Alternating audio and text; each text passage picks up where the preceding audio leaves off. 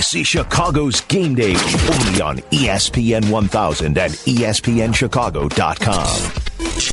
He was going the right way. Cohen all the way. Touchdown, Chicago. Levine, he goes right. Ball! Stop it, Sampson! Did you not get the memo? He didn't come for the massage, he came for the facial. Oh my goodness! Chicago's game day. Garcia's home. Hanson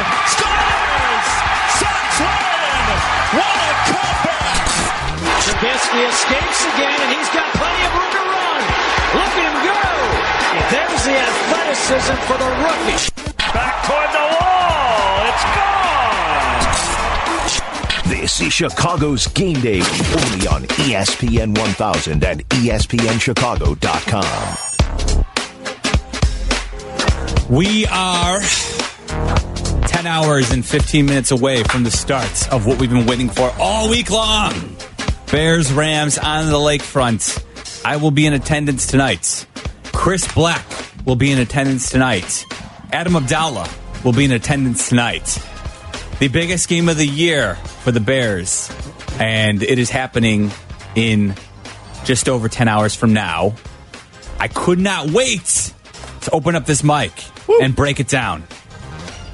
And then the damn Bulls had to go 17 0 and give you. Yeah. And when I Well. say 17 0, they gave up 17 Yeah. and have the worst loss in franchise history. Is it 56 or 55? I stopped counting. 56. All right, that's what I thought. They ran 55 suicides. They scored. They One suicide for every points. point you lose by. Yeah. Yeah, you guys kid. Uh, this is really, uh, it, it is not a pregame show for the Rams and the Bears later tonight. This is a pregame show for Bulls practice today uh, as we prepare you to take in what is going to happen at the Advocate Center with Jim Boylan and his Try Hard Bulls. Will they run sprints? Will they run suicides? Will there be orange slices to recoup after No, the loss uh-uh. yesterday? No slices after losses. Yeah, seriously, we will talk about the uh, Bulls and the Celtics last night. Uh, week 14 in the NFL, Jeff, the Rams and the Bears. You're right. The biggest game of the season, probably. Most Bears fans circled this on their calendar when the schedule came out. Can't wait for tonight's game.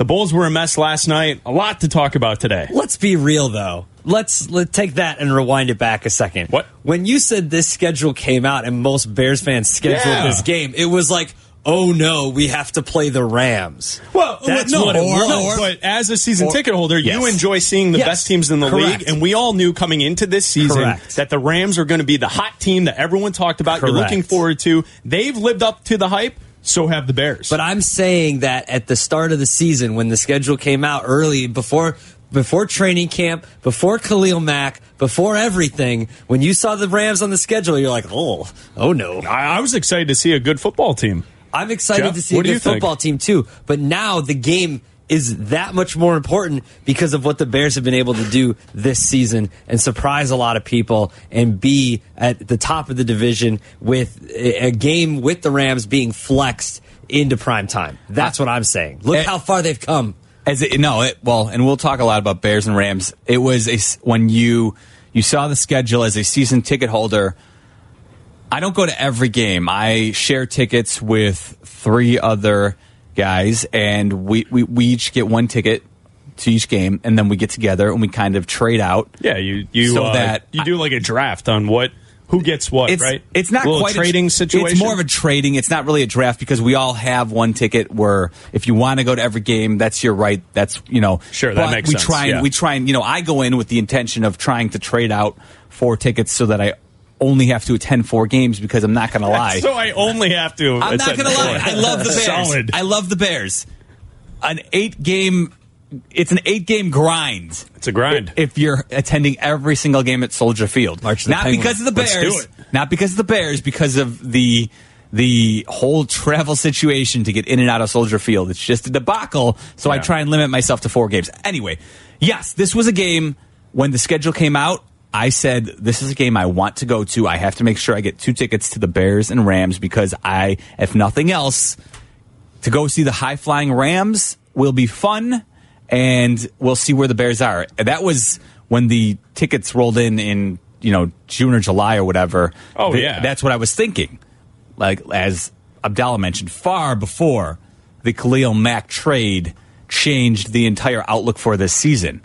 Now we have the Bears one and a half game up on the Vikings, and we have the Rams what I guess you would essentially call a half game lead on the Saints because because the Saints have the head to head tiebreaker. So this is critical for both game both teams. And if you look at the Rams schedule, this is clearly their toughest game remaining.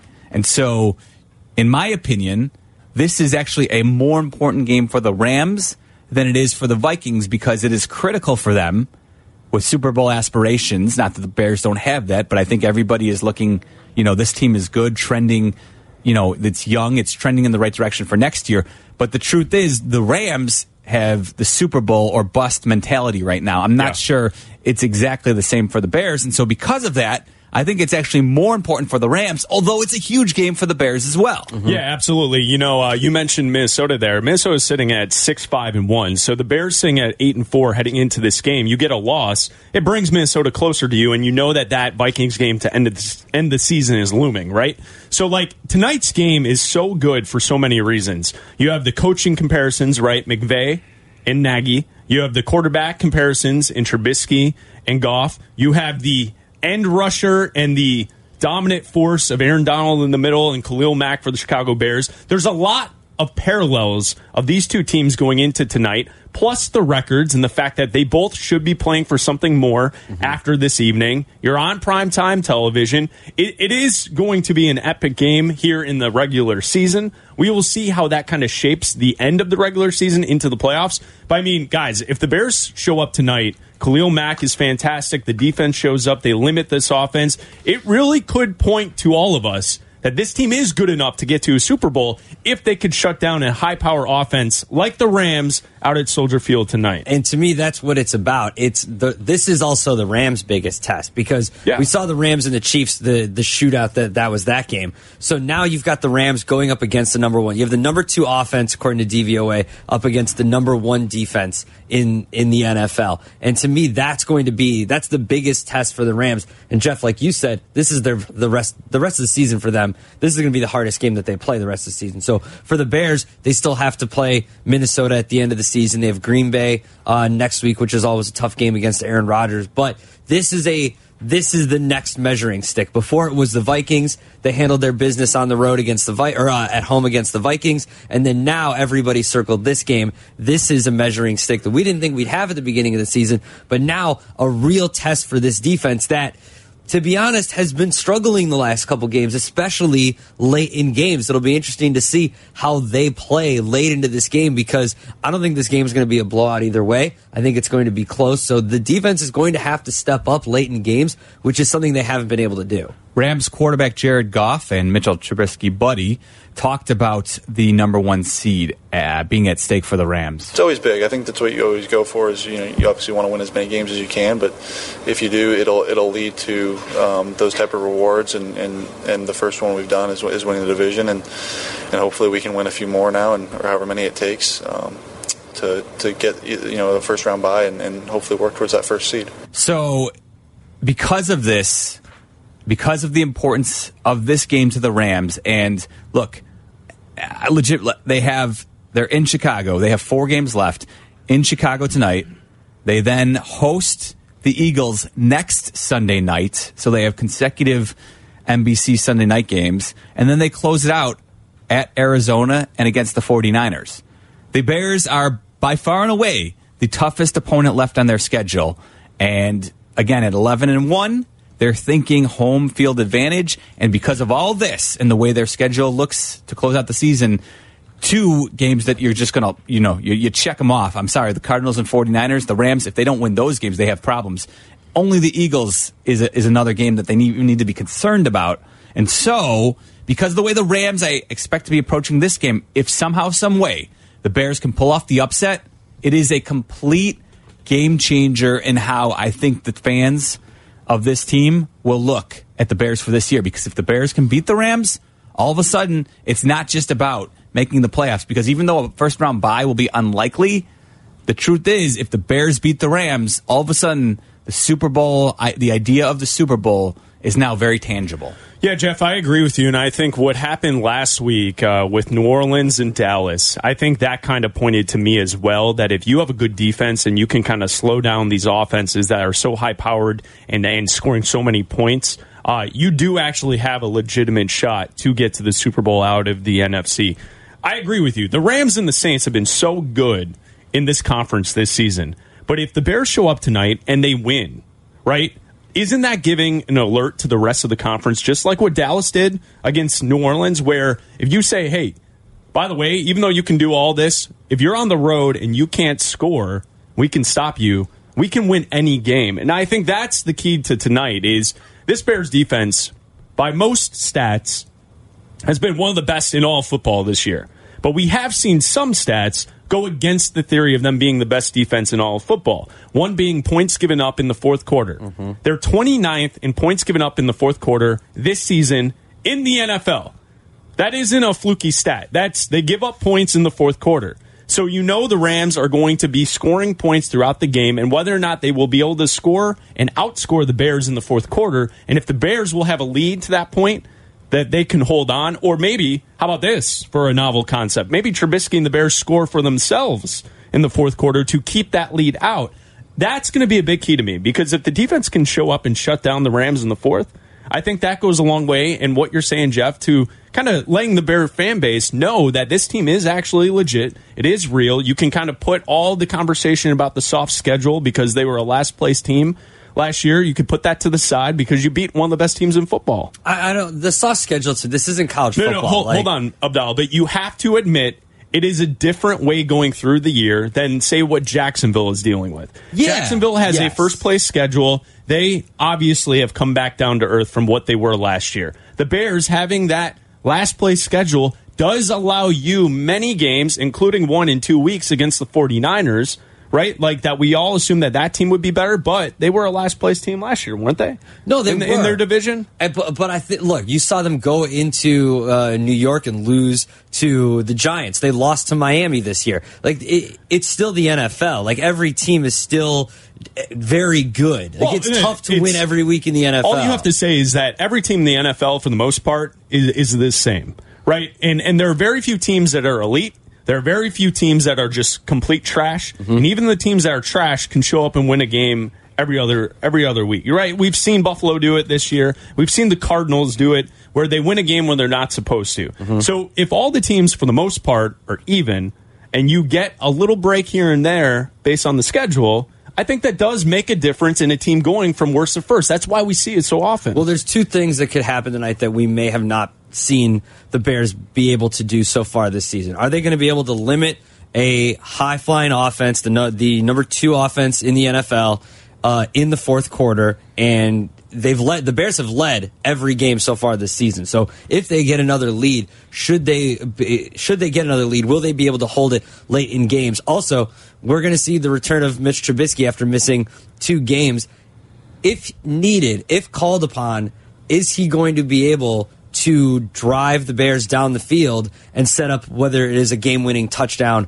or field goal? And then is Cody Parkey going to be able to hit that field goal late in the game if he's called upon? So there are things that like this is by far the biggest test for the Bears, and I think they I think they know like uh, they're going to say every game's the same, blah blah blah, all that stuff. They know what this what this game means. They know what the measuring stick this game is. I pretty sure Trubisky could have played against the Giants. Well, okay, so if if you're going to bring that up, say they lose tonight. Mm-hmm. What's next, guys? The the Packers. The Green Bay Packers. Yeah. Okay. Say they lose that game. Don't do this. Are we all going to look back at that Giants game and suggest that maybe Trubisky should have played? I Because mean- I think Trubisky playing, what ninety percent, eighty percent, you win that ball game, right? Look, in all likelihood, yes, Trubisky starting that game. If you look back on it now, the way it unfolded, yes, you probably expect Trubisky to win that game in New York. But I will still say that even though he's better than Chase Daniel, Mitch, the problem with Mitch Trubisky is still inconsistency from game in and game out. You don't know what you're going to get. Right. I look. I'm not going to go ahead. I don't think. I'm not going to suppose he could have played. They didn't play him. I don't. I think most teams, if a player is capable of playing, especially a starting quarterback, to an acceptable level where his throws aren't hindered, most guys are going to be out there. And I truly think that you, there's only 16 games in an NFL season. I don't think the Bears are. You know, we we only have 12 games to go off of with Matt Nagy, but we've seen just the just with the way they used Khalil Mack initially. They wanted him out there on the field until they were proven like no, he can't. Yeah, he he's can't not. He's ineffective. So Right. I think that they truly would have used Trubisky against now, you know, against the Giants if he was available. I just don't think he was. So going forward to tonight, with Trubisky playing, is his running game going to be as effective based on the fact that last time he ran, he got hurt? See what I'm saying? So like are are the Bears going to tell him Well- to to maybe live for another play and not run as much as he has throughout this season? It's a fair question. Before we dissect it, let's let Mitch talk to us about how the injury will affect his running. being smart. Um, every- anytime I pull it down, just being smart, uh, trying to slide properly, uh, trying not to be so unorthodox, um, picking up yardage, and then just getting down when I need to get down, getting out of bounds, and uh, continue to stay aggressive. But like I said, I'm not going to go out there if I'm not 100%, and I'm going to go out there, play my game, no reservations, and just go out there and uh, do what I know how to do. At this point on Wednesday, how close do you feel to 100%? I feel really close. I feel really close. I feel good, and uh, hopefully they'll they'll let me go because uh, I feel like I can. And we do know that they will let him go because he has been removed from the injury report. You hear from him there. I will say, I don't think you can really change. Like you hear him talking about, Yeah. not being so unorthodox in the way he slaps. It's football. If you're going to take a hit, there's no orthodox way of taking a hit. You you either get out of bounds like Russell Wilson does a couple yards prematurely and live to fight another down, which is the smart and prudent way to approach it, or you play with reckless, haphazard abandon and take big hits and eventually find yourself banged up as the season progresses. I laugh at that because uh, the question that is in my head about that is, well, why were you unorthodox sliding in the Yeah, first place? exactly. Right? Like, if like who would say, oh yeah, that's what that's my goal. My intended goal is to awkwardly roll to a stop. That's why I, I don't know if he I, you can't. I mean, he didn't practice at all for, for a week and a half. Really, I don't think Yeah, he's can, close to one hundred percent. You can't change. Doesn't that go back to what I'm but- asking? but Is that he should have played against the Giants? No, but I'm saying you can't just change the way you play. Like you can't be like, oh, no. well, now I'm going to change the way I slide. Okay, and then also add in the fact that fine, maybe he's going to change the way that he's going to play. So that means you're staying in the pocket. Does that mean that you have to now beat the Rams with your arm? Do we trust the hmm. fact that Mitch Trubisky can beat a really good team with just his arm? I get it. As a player, the running game is all encompassing to him as a player. If he is good or, or successful, a lot of it has to do with his legs. Now, stay in the pocket and beat the Rams. Can he do that? No, and no, he. I, I don't believe he can. I and look, I don't want him to eliminate the run from because again, I, Russell Wilson's the comp. Like when Russell Wilson is really good, Yeah. The it's so the hardest thing for a defense to stop is a mobile quarterback who when your receivers are flying down the field and the defensive back has his back turned to the quarterback, all of a sudden you hear commotion going on in the field and you turn your head back and you see Trubisky breaking the pro- the pocket Yeah. and becoming a runner. That you know, it's a it's a breakdown. And before he then crosses the line of scrimmage, you still have to be aware of where your receiver is if you're mm-hmm. defending them. But you also need to be aware that he could be coming with a full head of steam. No. That is actually in part why I think the Bears offense has been as effective as it has been this year in Trubisky's second year, Nagy's first year as a head coach, and a running game that has been, you know, less than ideal. But with Trubisky's ability to run, it's a threat and it keeps the the, the, the, the chains moving.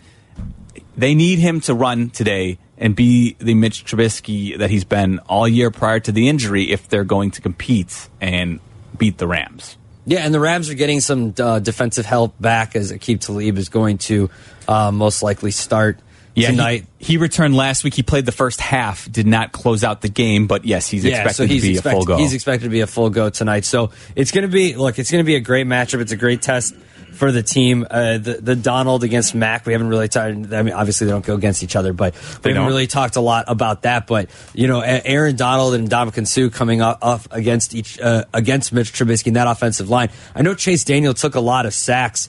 Uh, the last two games that he played, uh, most of those were on him because he just wasn't getting the ball out fast enough and he Yeah. was making bad decisions. But I, I mean, I'm concerned a little bit. I know you can't play with reservations. You can't play reserved. If you're Mitch Trubisky, you can't go out there and be worried about the shoulder. You're going to play the way you're supposed to play.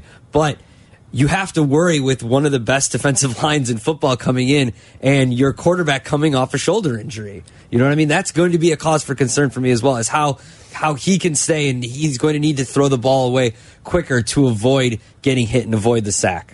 Andrew in Elgin is optimistic about tonight's game. Hey, Andy. Hey, good morning, fellas. Uh, hope you're doing well.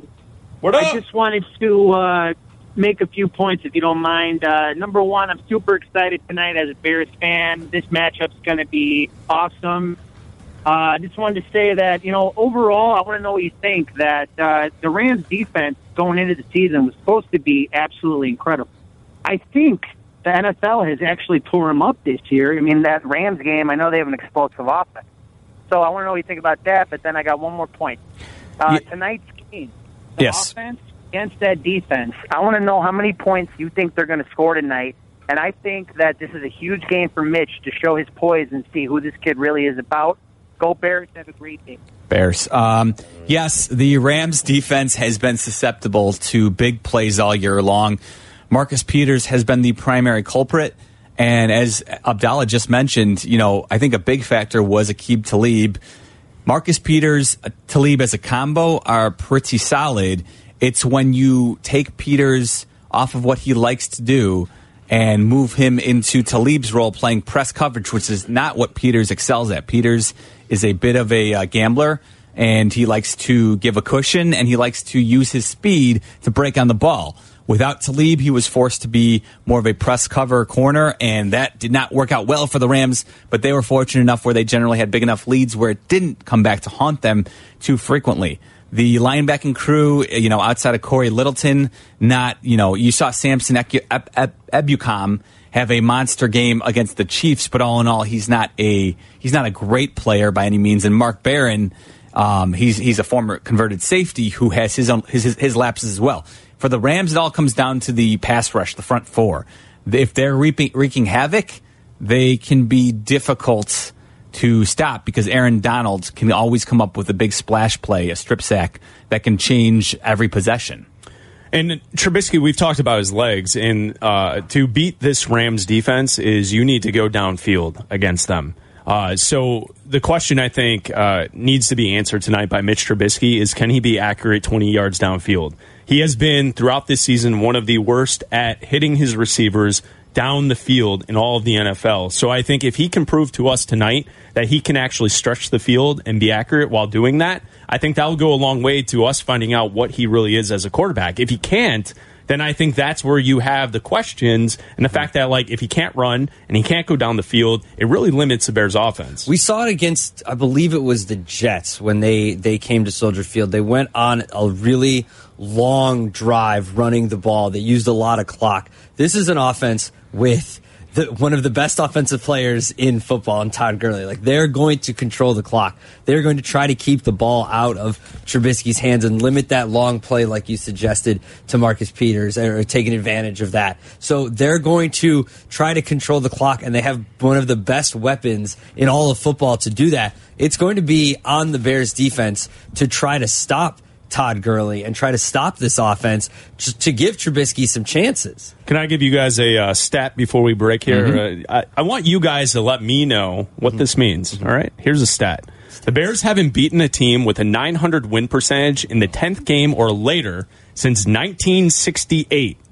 When they beat that team, they beat the Rams. They were 10 1 and 1. Your thoughts? Uh, so at first I was like, oh no, oh no, oh no. How about That's that? a long time. And then I heard the Rams and I'm like, whatever, Bears got this. Bears, by, Bears, Bears by 100. How about that? Since Bears by 100. 1968. Take that, Rams. My logical standpoint is generally teams with 900 winning percentages or above after 10 weeks are generally the best teams in football. So, uh, you know, if you don't know it already, it's going to be tough for the Bears tonight. They can do it, but uh, it's going to be a tough matchup. You, It- it- you guys are so nice. You both answered that like I like like it's legitimate. Come on, let's call it what it is. well, That's a that's a cute stat. Bears by It's- 100. That's a cute stat. It means nothing. it's, 100. it's yes, it's Bears a, by 100. It's irrelevant. 100. It is irrelevant. You know what does mean something? A 56 point loss Oh, please. at home. Your franchise's worst ever. How about that? Uh, how about that 56 point loss? Head coach Jim Boylan, Boylan oh? 2.0. embarrassment is not not giving the effort in that Bulls uniform. So I put five guys in that I thought could put the effort in. We will discuss a debacle at the United Center with uh, Malika Andrews, who covers the Bulls for ESPN next on ESPN 1000. This is Chicago's game day. Ready to run and gun. 133 to 77 as the Boston Celtics came in here loaded for bear, jumped out to a 17 nothing lead in the first quarter, and the Bulls ultimately fall by 56. As you see the note on your And the note on your TV on WGN said that it was the worst loss in franchise history for the Chicago Bulls. Neil should have taken that game off. Yeah. Poor Well, guy. Neil might want to take This is a win. Neil, Neil, Neil might want to start taking a lot more days off if he's going to be calling this team this season because, boy, the uh, the placebo effect they may have wanted from firing Fred that lasted all of what? How long? This is rock bottom, right? This is rock bottom. oh, guys, Is we are rock- heading there. Is this rock bottom? Uh, not so as far sure as like the worst yet. losses, like they're they're going to lose more games, obviously.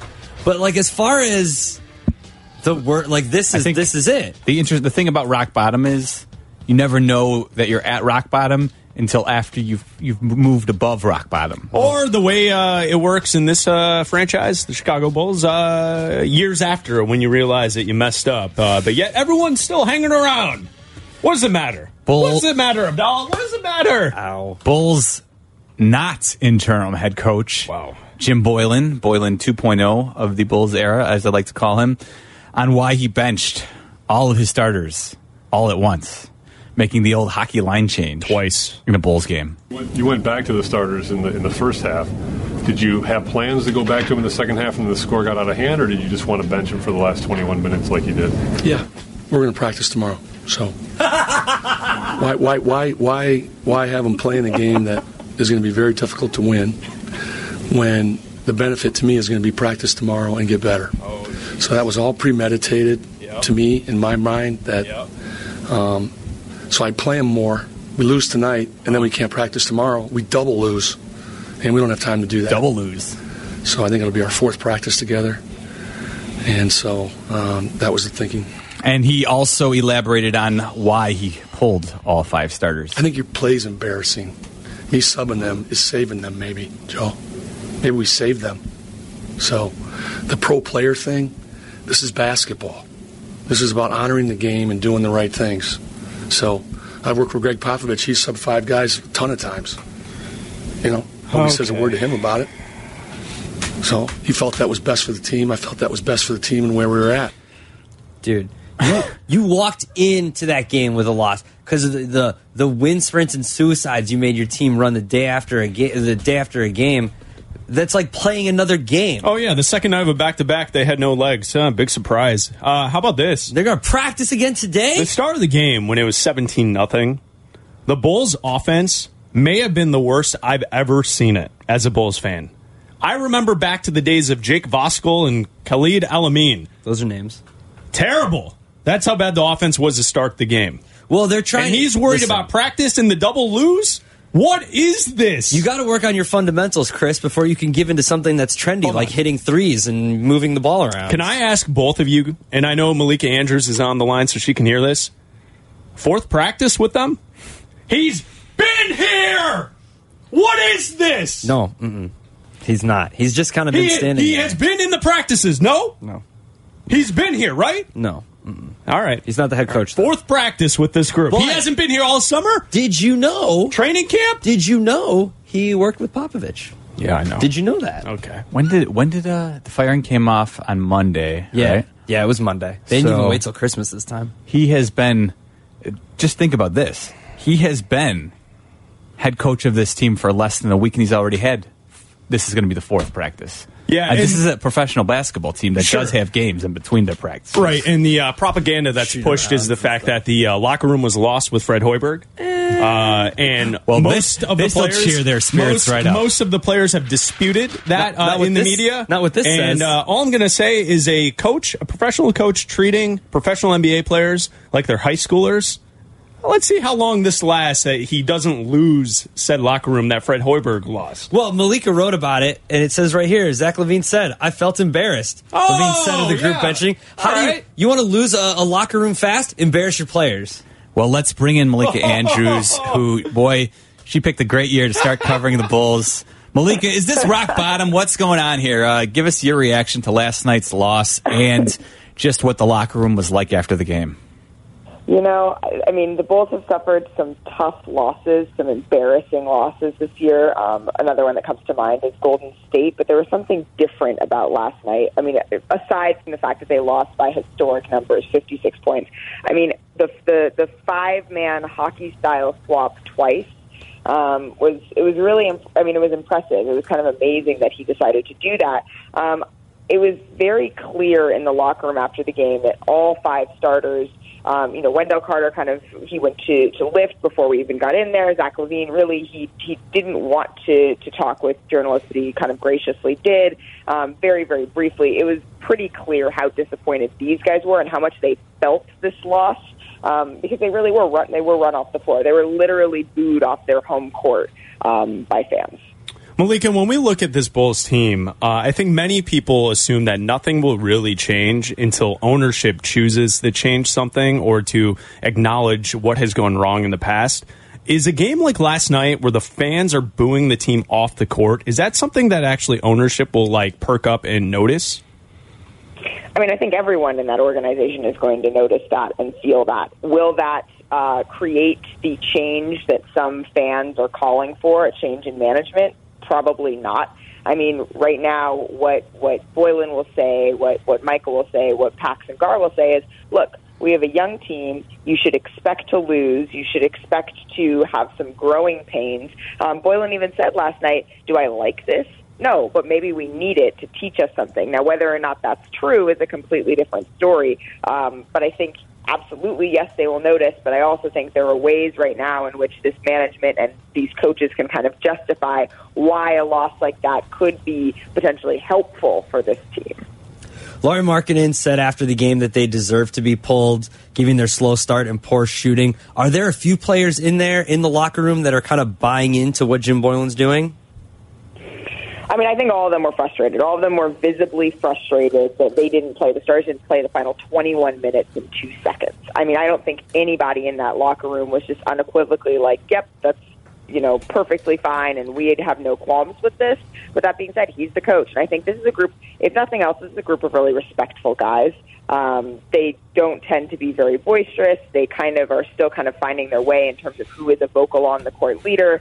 Um, they're without some of their more vocal players like Bobby Portis, uh, like Kris Dunn. So yeah, I mean, right now I think they're still kind of giving Boylen the benefit of the doubt. Um, but there was definitely some frustration, whether or not it was said. You could tell by sitting in that locker room when I was standing next to Zach LaVine, um, just how frustrated he was by that move, by subbing out all five guys, even if they know in their heart of hearts that maybe it was something that was quote unquote deserved. Malika Andrews covers the Bulls for ESPN. She's with us here on ESPN 1000. Malika, you, you're familiar with more teams than the, just the Bulls. You've seen other locker rooms. I'm just curious how long I because in a 56 point blowout loss, there's not much the players really can say. They have to be a little bit deferential to whatever the coach's message is on that night because they're the ones culpable for a brutal loss. But the reality is, how long do you think? Just maybe using some of your other experiences as well. How long can Jim Boylen really play this role of the you know the hard coach who's going to get them to work before it finally rubs thin and he he's getting no buy-in? Well, especially with this group, um, I think there has to be a balance. I mean, I think you need to be tough on your players, but then also, uh, you know, bring them in and reward them. I think that's just a human being trait. And you know, Jim said that yesterday when he was in referencing Jabari Parker. He said, You know, I can't just be I can't just be 100% tough on him. I can't just uh, harp on him for his you know what what might be some some lacking effort on defense. I have to also bring him in and, and do a push pull.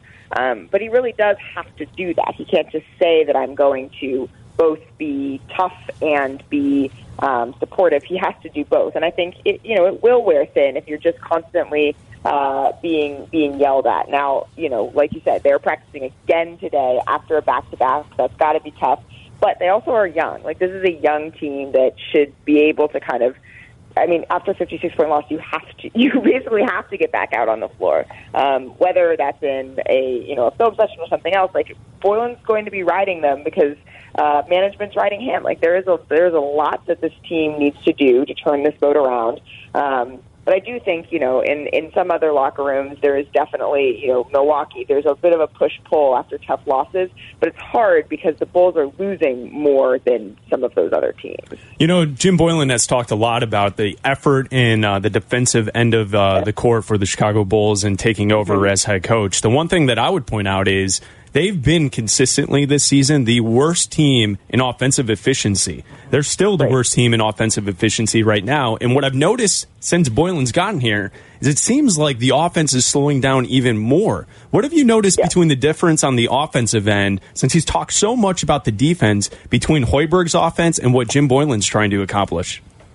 Well, I think there, we've seen a different identities in every different offensive identities in every game he's every game he's coached. Right. I mean, the first game in Indianapolis, it was really slow and deliberate. Um, the second game kind of really ramped up the pace, and then last night, obviously, I'm not even sure we can evaluate what sort of offense was being run there. Right.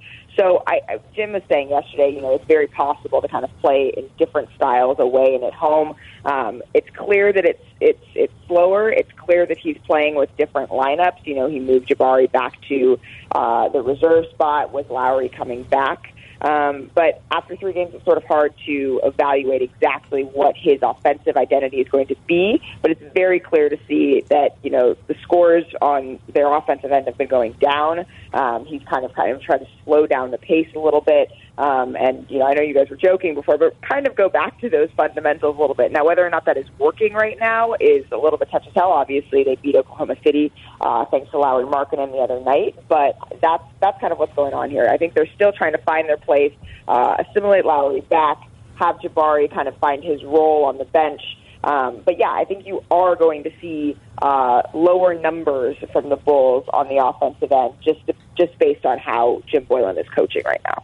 So Boylen's had control of the team for a week. They've had the practice where they ran suicides. They're practicing today after a back to back. They've had the 56 point loss. There's a report out of the Sun Times that the players don't trust Gar Forman. They didn't want him around the team. This is a team that's going to have a lot of money in the offseason. What's been the perception of the Bulls and from this last week around the league? You know, I mean, I think there's some recognition that they're in a tough spot. I have talked to um, some front office folks sort of around the league that were a little bit um, confused by Hoiberg's firing. Um, that being said, you know, I think that when you are losing, it's it's tough. They're in a tough spot. You know, uh, Milwaukee fired Jason Kidd early on in the season last year too. Um, so I, I think that that's that's sort of the perception right now. It's a oh wow, there's a lot of young talent on this team, but they're in a tough spot right now. Uh, they're hurt. It's kind of an uphill battle. Um, it, it, it will be interesting to see who Chicago looks to attract here because it's been a very long time since they've been able to attract sort of a big name free agent. Most of their uh, stars have come up through the draft, so it'll be interesting to see whether or not they're able to do that and whether or not they're able to recruit those to recruit a superstar to play alongside a young core of Wendell Carter, Lauri Markkanen, because it was it's glaring that that is what they are lacking right now. And someone that they signed over the summer, um, Malika, I know in your covering of the league, it, it's kind of been well known that Jabari Parker uh, has a lack of maybe focus on on giving effort all the time, and especially on the defensive end. And that might have been par- part of the problem why he didn't get along with Giannis up in Milwaukee. And you've spent time covering the Bucks as well. I, I wonder if the the entire franchise actually understood what type of player they were signing in Jabari Parker, and I get that the money could come off the books next year. But mm-hmm. does it surprise you? Like it doesn't seem like they're properly they were properly prepared on what type of player he was coming here to Chicago. I mean, I think it's it's tough. Jabari is is very talented, and he has had some uh, like Fate's dealt him some some some crappy hands with the knee injuries. So I think that it's really hard to know what sort of player you're going to get coming off those sorts of catastrophic injuries. Um, and I think you know it's hard. Also, you can, should never underestimate just how challenging it is for a player to come home. I mean, there are different. There's just a different pressure that comes with that, and uh, you know, Derek kind of felt it. It's been seen here before how challenging that is. I'm not sure if I can say whether or not they knew exactly what they're getting, um, but I do think Jabari has been helpful in spurts for the Bulls, um, and you know they needed something, right? I mean, we can talk about how much money they paid him and whether or not that was worth it, but they needed to sign something, someone, somewhere, and um, you know they needed to bring him in. Whether or not he is the perfect fit, I, you know, he's kind of proven that maybe he doesn't belong in that starting lineup, but I do think there are some things that Jabari brings to this team. Um, and it's going to be tough for him. I mean, he only has one year to kind of prove himself, um, which has been which has been challenging for him. Malika covers the NBA for ESPN. Follow her on Twitter at Malika underscore Andrews for all the latest Bulls news. Malika, thanks so much for waking up with us this Sunday morning. I needed one more cup of coffee. I appreciate it, guys. Our pleasure. Uh, that is Malika Andrews. Again, she covers the Bulls for us here on ESPN 1000. Jeff Meller, Chris Bleck, Adam Abdalla here with you. So, so after a back to back, do the Bulls run suicides at the end of practice today? I don't think so. They'll probably save that. why not. They'll save that through for the shoot around tomorrow before right before a game. Oh, before a game. Okay, Yeah, before right the Kings. yeah, okay, all right. I mean, uh, what what is going on here? I mean, and we we started this whole conversation with, is this rock bottom? I don't think it is. I think this is just the start. And let's uh, give a tip of the cap to if say, can I throw a conspiracy theory out there? If say, say uh, say that this was all orchestrated Mm. because uh, the Bulls front office was aware that this could happen if the coaching change was made. So I, gotta give a tip of the cap if that's the case. I- and, and, And no, no, no, no, no. No, Because not that they wanted but they understood if they did something like this, it could all spiral, and that they could finally tank correctly. They finally executed exactly. That ran through my mind is in the sense that this is rock bottom. This may actually be the propulsion they need to get Look, a number right, one pick. we haven't really The other- talked about it. A franchise changer. We haven't really talked about it. Well, let's but- do it Well, yeah, next. yeah, let's on. do it next. There's the story out of the Sun Times that uh, the players did not trust the front office. We can we can talk about that. We'll do that side. next. We'll do a little more Bulls talk before we check in with Matt Bowen to break down all the X's and O's of Bears and Rams, which I know everybody in the city is anxiously awaiting. We'll do that. And Zach LaVine weighs in on last night's wreckage right here, ESPN 1000. This is Chicago's game day. Is there a fine line between trying to send a message and embarrassing the team? Yeah, I think so. You know, we put a lot of hard work into this. It don't matter. I, you know, I get up, compete every day. You know, I think you know, regardless of whatever the score is, I want to go out there and compete. But obviously, we didn't get a chance to do that, and then uh, see what happened. You said there's a fine line. Which side did that fall on? Message received or embarrassment? I mean, I felt embarrassed. Score what we lose by 56. Felt embarrassed. Wish I was out there to compete. That's interesting because it's it's unclear with Zach LaVine's words there whether he meant you should because that's the natural reaction. I think the media, as a fan, you want to hear. Yeah, you lose by 56. You want a player to tell you they're embarrassed, but I think it was a little vague as to whether he meant he was embarrassed by Jim. He did say, "I want to be out there competing." So, does does he mean he was embarrassed by Jim Boylen not allowing starters to go back out to compete in the game, or was it simply embarrassed because of a 56 point blowout loss? It could be both. Yeah, it could certainly be both. He could have been clearer if he truly was upset with Jim Boylen, but I don't think it's in Zach LaVine's best interest to try and castrate the head coach after two games. Yeah, I mean, it's also the same player that uh, waved off the former coach multiple times at the Sure. end of a game because he wanted to take the last shot. So I, I wonder if there's more of like a uh, he thinks he's bigger than the team type mentality because the franchise has kind of given him into- the yeah. the keys to the car as Mhm. you're the face of the franchise right For now, until Yeah, Lauri- until we until we have Lauri who can take over and or sign a bigger name free agents. So I mean, listen, was it embarrassing? Yeah, absolutely. If you, if you tuned into the game at seven o'clock last night and saw the first quarter, that was embarrassing. If you saw the way it went the rest of the game, that was embarrassing. There was no effort there, and the fact that offensively, you have a team that looks stagnant and it, it looks as if they don't know what they're doing. It, it, it is all embarrassing, and then. You got the try hard high school style coaching of Jim Boylen. Doesn't help the case. Oh, speaking of that, uh, Oh. so according to the Sun Times and Joe Cowley, this is what he writes today. Sources: Bulls GM Gar Forman was the main uh, force behind Fred Hoiberg's firing. He did his own man like that. Uh, he says, according multiple sources say Hoiberg didn't lose the locker room. The problem was his relationship with general manager Gar Forman. According to sources, Hoiberg was approached by several key players, including Jimmy Butler and Dwyane Wade, during the 2016-17 playoff season, that told uh, and told that they didn't want Forman around or as part of the traveling party because they didn't trust him. According to one player, Forman was even trying to draw up plays for the team that looked straight out of some high school blank man. um, so Hoiberg went above Forman and to Pax, obviously, and said, "Hey, the team doesn't trust him. They don't want him around." That made Forman mad. He tried to fire Hoiberg. Uh, the franchise told him he couldn't because of all the money that was owed to Fred Hoiberg and the fact that they, he made them hire him. Uh, and so he was just waiting for the right moment and found his right moment and fired Fred Hoiberg. We will keep discussing Bulls, but up next, Matt Bowen, NFL Films, talks Bears and Rams with us on ESPN 1000. This is good for free agency. This is Chicago's Game Day only on ESPN 1000 at ESPNChicago.com. easy like Sunday morning.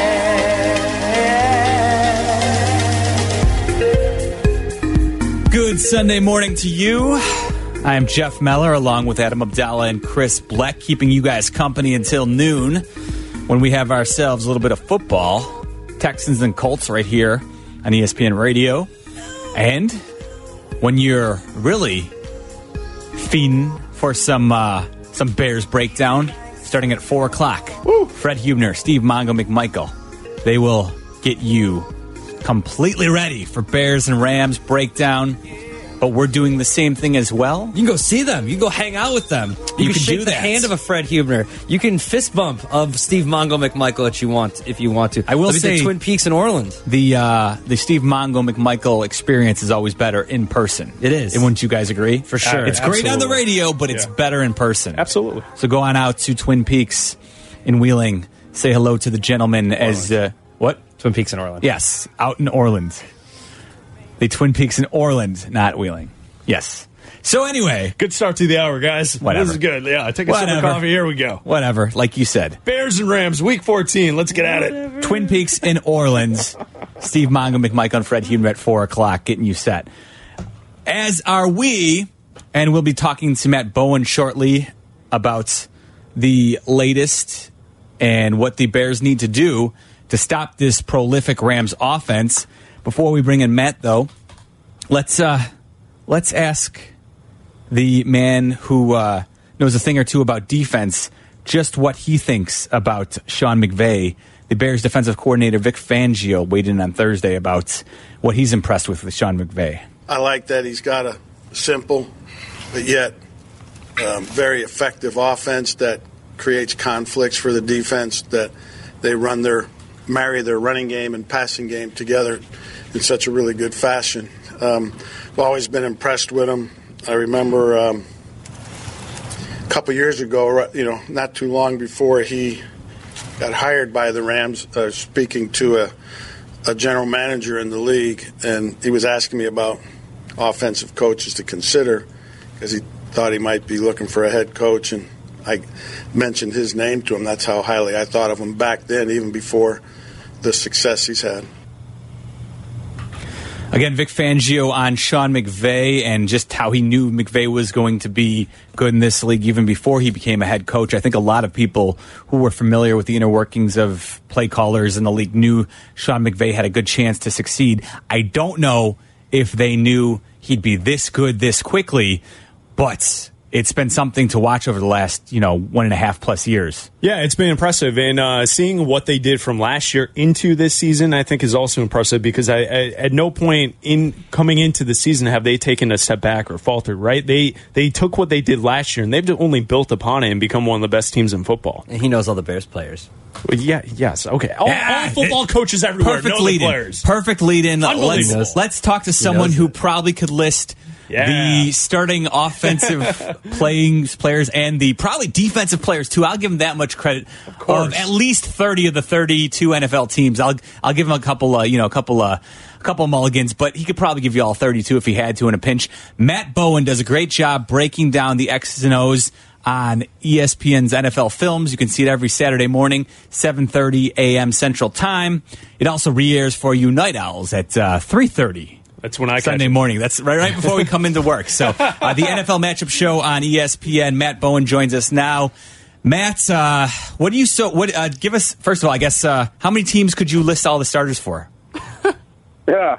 I don't know how many I could, but uh, to go to your point, what you guys are looking at there, yeah, I would expect every head coach can do that. Uh, you know, uh, going into the week, uh, based on your opponent, your scouting, your scouting reports, the film you watch, every head coach knows what they're going against, what they have to limit, what they can expose, and what they can target. Uh, and with Sean McVay, I think a great example when you guys are playing the the soundbite there from Coach Fangio is what they do offensively. Uh, okay, because he talked about how they marry their running their passing, and what he's talking about there is all looks the same. So if you're a linebacker, you're a safety, you have to play with incredible eye discipline tonight against the Rams offense because they run that outside zone with Todd Gurley, and off of that, they have a jet sweep, they have play action, and they have the screen game. It all looks the same. And now understand, it's the same offense that Kyle Shanahan runs in San Francisco. They use two running backs. What you'll see tonight with the Rams, it's all three wide personnel. They lead the NFL right now in three wide receiver personnel. I don't think it's over 90% of their snaps. So again, everything looks similar. And when you see those wide receivers, they're real tight to the line of scrimmage. So everyone is inside of the numbers. That again, it clouds everything from a defensive perspective, and you really have to play with discipline to take away their top options. Matt, uh, you mentioned I think this, the exact number is like ninety six point three percent out of three wide receiver sets. They've been, you know, every like you said, everything. It's so you never know what's going to come out of that formation. But I'm curious. Over the last couple weeks since the loss of Cooper Kupp, have you seen them struggle at all without his presence? Well, you know, they didn't play their best football last week. Anyone who watched that game against Detroit saw that they did not play their best football. But, uh, you know, Josh Reynolds is in there. He's a younger wide receiver, uh, more of a straight line speed guy, you know, a different player than Cooper Kupp. You know, Cooper Kupp was such a good route runner. He has such a great feel, too, for finding pockets in coverage, whether it's man coverage or zone coverage. He was on the same page all the time with Jared Goff. But what you're seeing now is that they're highlighting Brandin Cooks more. They're highlighting Robert Woods more. And really, with Robert Woods, I think everyone is finally realizing just how talented of a wide receiver he is.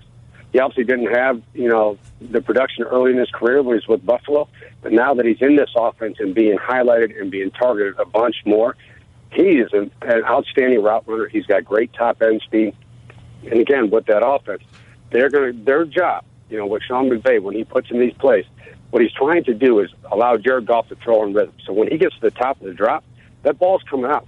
And a lot of times they create those open window throws, especially inside verticals, inside the numbers. That's where Cooks and Woods are going to be tonight. Someone that I'm going to watch uh, key in on tonight is Leonard Floyd, and I think his ability to either drop into coverage or to go after the quarterback, I think is going to be super important for the Bears in this matchup. What do you see from Floyd heading into this game? Uh, I think the arrow's pointing up on Leonard Floyd. You know, if you would have asked me earlier in the season, I would say where are the impact plays, and you weren't seeing that. You know, we track disruptions, and it was the same thing when I was a player. Uh, you know, how you're graded is, is how much you disrupt the game, whether it was tackles, forced fumbles, hits on the quarterback, altering the throw, whatever that may be. There's a lot of categories in there, but that's how we graded ourselves as players. And early, early in the season, uh, Leonard Floyd was not showing up there. He wasn't being very disruptive, but lately he is. He's getting to the quarterback, and they're doing things up front that are allowing it. They're running more twist ups. That's some, anyone who watches the Dallas uh, Philadelphia game today will see that from the Dallas defense. That's how they create pressure. And what they do is they have the defensive tackles work up the field, and that allows a guy like Leonard Floyd to scrape inside off a defensive line stunt, and that's where you see his closing speed. That's where you see his athleticism. So I agree with you. Does he have to play a big role? Without a doubt, he's going to have to play a big role because if I'm the Rams, I'm sliding protection to Khalil Mack. And my first thing I have to do tonight is to take him out of the game, especially on third downs and really second and long. You have to slide protection to Khalil Mack. So can they run a stunt backside to get Leonard Floyd free and allow him to get home to the quarterback? That's something to take a look at. On the other side of the ball, what are the Bears going to have to do to try to stop Aaron Donald and Ndamukong Suh? well, the first thing is why, how the Rams do it. You know, they don't. It, it, it's different. Know, that's why I brought up Khalil Mack. It's different if you're playing against an edge rusher, and you guys know that. You can you can use a running back, you can keep a tight end in, you can double on the outside or chip on the outside. It's hard to do that inside. It's a much cleaner path or a clearer path to get home to the quarterback and a shorter path. And what they do is they they they take their defensive tackles and they line them wide in their four man front. So they're really they're on the outside edge of the guard. Well, that that prevents the center from really helping, right? The center wants to help to either side. Well, he's already on the edge of the guard, so it kind of turns into one on one a lot of times. Uh, what I would do, get the ball out quickly first. Use a lot of boot, a lot of misdirection, so you can impact the rush paths for Aaron Donald up front. Now, I'll say this: I think the Bears have to be extremely aggressive on offense tonight. I do. I don't think they'll be with Trubisky back, and even after missing a couple games, I really don't see the Bears uh, trying to limit them in any way. You have to score points tonight. As talented as this Bears defense is, and I think up, they're up there with the Ravens in Dallas right now the top defenses in the NFL, you still have to score points to beat the Rams. And you have to be aggressive, especially against that LA secondary that has struggled a lot this year. I was gonna, that was going to be my next question. Is is there Right. since uh, Trubisky has to get the ball out early and take advantage of that? Where are there mismatches in the uh, Rams secondary that he can take advantage of? Well, you know, the Rams play a lot of quarters coverage. Okay, so quarters coverage is basically man coverage on the field for the safeties. I would attack the safeties inside. That's the first thing I would do. Attack the safeties inside, whether that's getting Miller up the seam, getting Burton up the seam, getting Gabriel up the seam. You know, that's what the Bears like to do. They like to go three by one sets, and they like to attack that inside seam with two receivers. You're going to see that early. Um, in the three step and five step passing game, that's always a part of their core offense. But I would use a lot of misdirection and use some more max protection to protect your quarterback, especially against that pass rush, and then take your shots on the field. Now, Talib is back. This is a big thing because going into the season, guys looked at this secondary and said, man, this could be a really nice group.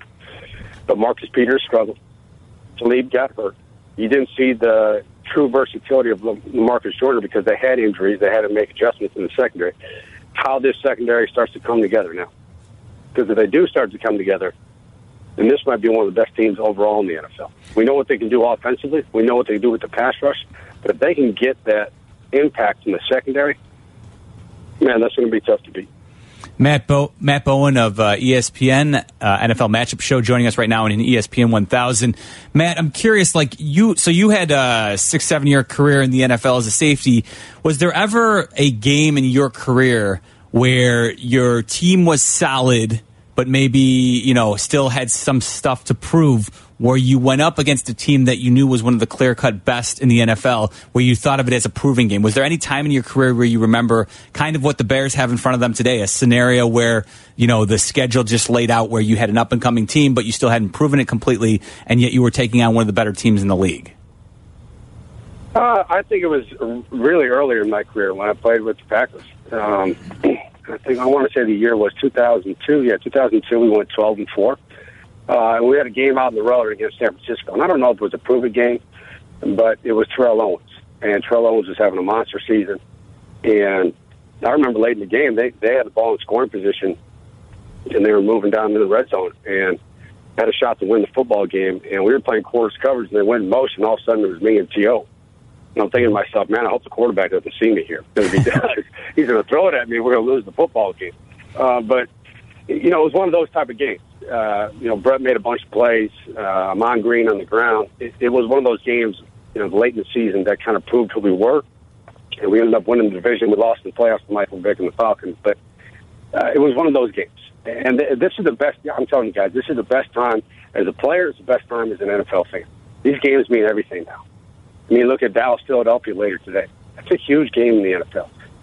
Minnesota, Seattle tomorrow night, a huge game in the NFL. All these games count now. They all count for something. Baltimore, Kansas City. I can't wait to see that Ravens defense against Patrick Mahomes. It's a great test for a young quarterback. So this is the time of the season where everyone starts to separate. It starts around Thanksgiving, and then it moves in the month of December. And you're going to see a lot of movement. I mean, there's a lot of football. It doesn't seem like there's a lot of football left to be played this month. And this is where you find out who the real teams are. It really is. What are the teams that can win critical game situations? Who can win two minutes? Who can win third down? What defense can show up inside the red zone? And those are the things that count right now. And we'll look at the numbers afterwards, but when I look at football, it's always about those critical game situations in the month of December. Those are the best teams. So I'm telling you right now, the team we haven't talked about a bunch this season is the New England Patriots. In the past two weeks, Tom Brady's played his best football. That's not good for the rest of the league. it's not because the Patriots are getting strong. That's what they always do. They become physically, physically and mentally stronger than everyone in the league in the month of December. So if the Bears want to be considered a legit football team, it doesn't mean you have to win the game tonight to have a chance to play us, but you have to compete and win those critical game situations to show everyone, to show yourselves that we can play against the Los Angeles Rams. We can play against Sean McVay's offense that you hear about every single day in the media. And there's a reason because of that, because they are so productive, and you can look at the film and see that as well. But as a player, to look at those situations and say, we can play with the best. We can play with the best. We can play with Los Angeles. We can go into the playoffs and play with the New Orleans Saints. You can do things like that. It does help your confidence as a player. You know, looking at those critical game situations, the one thing we were talking about earlier was Mitch Trubisky, and if he has to stay in the pocket, can he accomplish that? Because I think we all kind of assume the Bears might tell him to pull back a little bit on the running game since that's how he got hurt and missed two weeks. Mm-hmm. So do you think Mitch Trubisky, if he has to stay in the pocket, can succeed in those critical game situations? I think the let's put it this way: I think the opportunities will be there. I think Matt Nagy has done a great job this year in terms of creating high percentage throws and open throwing windows for the quarterback. You, you saw it the last two weeks with the backup quarterback. Now, granted, the production wasn't always there, but the opportunities were there. The opportunities. Are, this offense is excellent. If you're a quarterback, this is one of the offenses you want to play. Whether it's McVay, Shanahan, or it's the Reid, Coach Pederson, Coach Nagy offense. Those, in my opinion, are the top two offenses right now in the NFL in terms of creating opportunities for the quarterback position. Matt Bowen so joining that's us. up to the quarterback you know, if he can make those throws. But the opportunities are going to be there. Matt Bowen joining us on ESPN 1000. Matt, you mentioned the Patriots playing well lately. They go into Miami, which is if, if Tom Brady struggles anywhere for whatever reason, right. he has struggled in Miami against the division foe. I'm curious what you've seen from uh, Rob Gronkowski, limited as it has been this season. Do you think they're merely saving Gronk for the playoffs and as the you know as you said the games get bigger, or do you think you've actually seen a bit of a drop off in Gronk's play from all the injuries, you know, kind of sapping some of his just freakish ability? Yeah, I, I think it's a combination of both. Um, you know, that's what the Patriots do uh, because we know in the playoffs James White is going to get more snaps, more touches. And uh, during the regular season, they start to build up to that, especially at the running back position. They've always done that in New England. Now you have Rex Burkhead back as well. Um, but with Gronk, uh, you know, he's not playing as fast. That's the best way I can put it. When I look at the tape of Travis Kelce and Zach Ertz or, or George Kittle out in San Francisco, they're playing at a faster faster rate on the field. Uh, Gronk has had injuries. He looks like he's a player that is, is playing through some injuries, and that's a credit for him. I mean, if you want to look at the, some of the toughest players in the NFL, Gronkowski is on that list, given the amount of hits he takes and the amount of injuries he's had to, he's had to play through and recover from. But right now, no, he doesn't look like uh, he's playing at the same rate as the other top tight ends in the NFL right now. So what are they going to do to facilitate more production around him? Uh, more touches for Julian Edelman, more running game. You know, that's what New England has really become lately. They're more of a two-back running team. You know, they're, they're kind of old school. They had two touchdowns last week running fullback belly dive. You don't see that stuff anymore, but that's what they're doing right now. Sony Michel getting more volume out of the backfield. Uh, using more play action, a lot of first down play action with Tom Brady again to create those open throwing windows. We looked at two of those routes on the matchup show this week, and that you know that obviously caters to more uh, ball control and tempo. It caters to their personnel right now, and also caters to the quarterback position. Because when you give Tom Brady a high percentage throw, he's not going to miss. That's not what he does. He's not going to miss.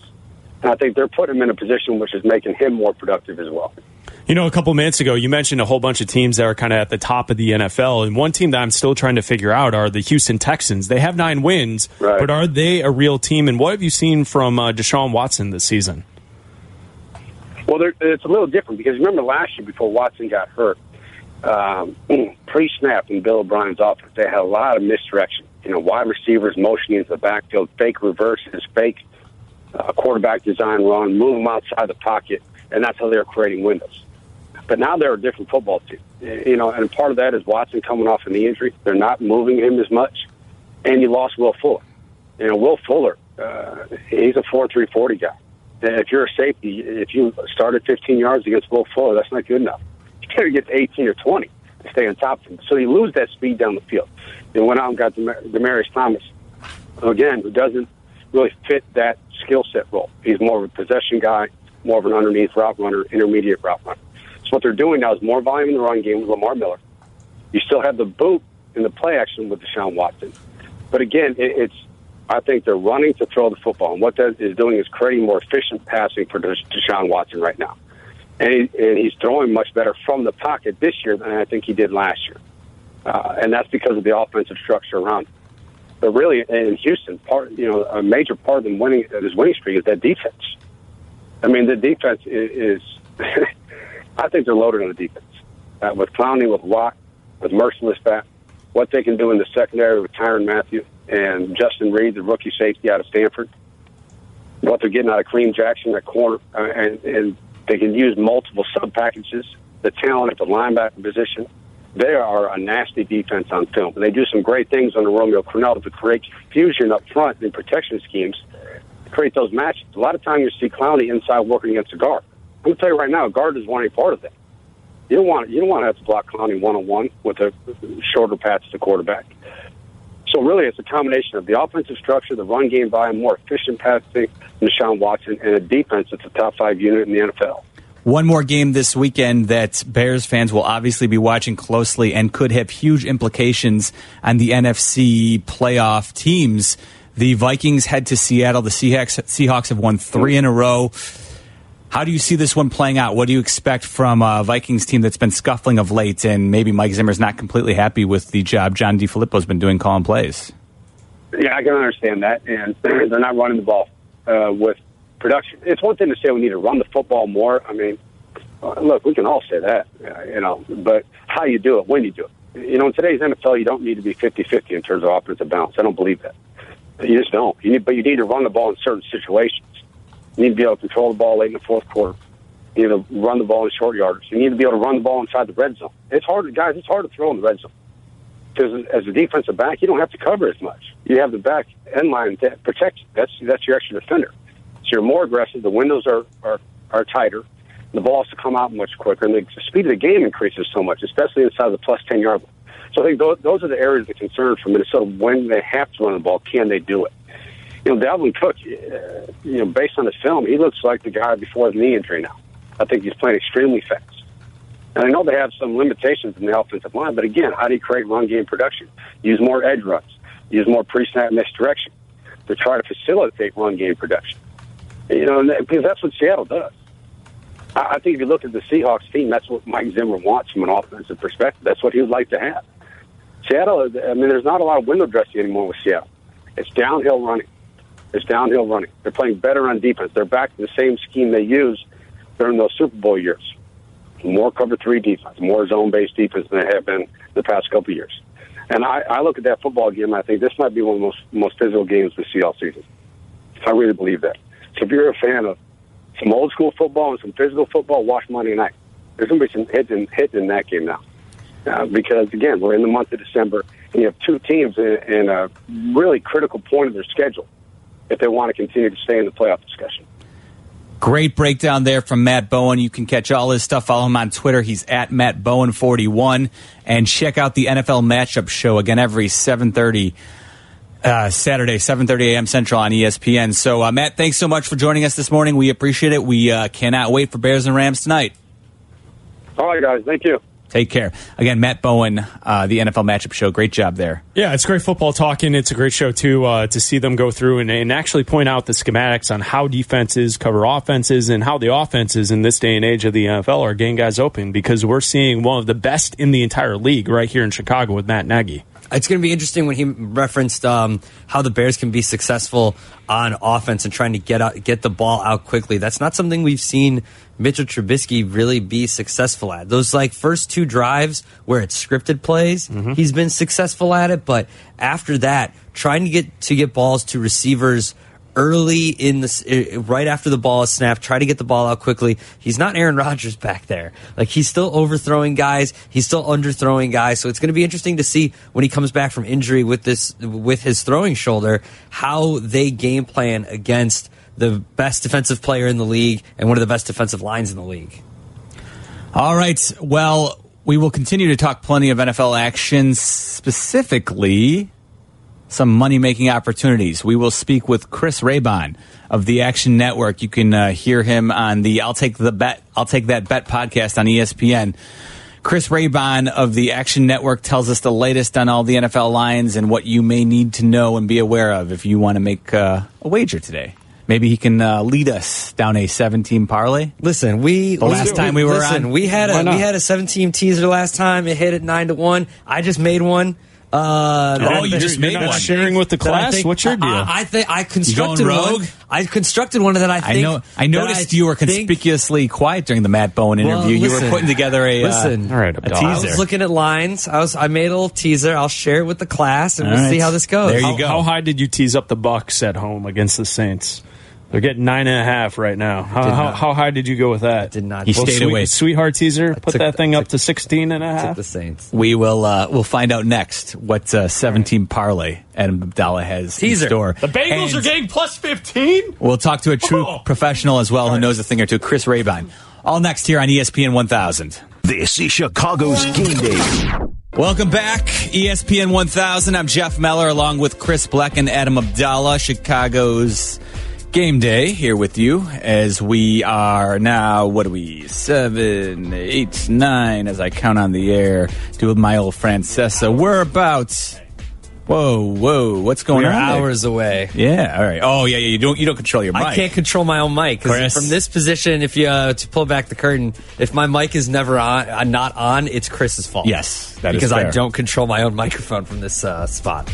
Just so you know. Are you I bla- guess I- blaming others? I guess I could use this mic, and then I could. I All could use let, this let- one. let's get to the All right. real uh, important things. Uh, Jeff, we have what nine hours to the game, Just or whatever you're shy saying. of nine Uh, hours away from have- Bears have- and Rams. We have less than an hour and a half to get ready for the NFL Sunday action and get your bets ready. Thank you for making my point for me, Chris, because my mind is mush right now.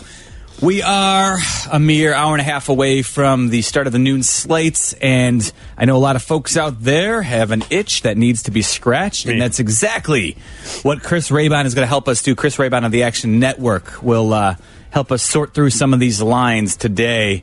Let's uh, get it started with a game that we're going to be airing here on ESPN 1000 at noon the Texans and Colts. Texans right now a four and a half point favorite. Let's bring in Chris. Hey, Chris. Good morning. How you doing? Good morning, guys. How are you? How are you? Not too bad. Uh, just your thoughts initially about that uh, four and a half points Texans favored in, against the Colts today.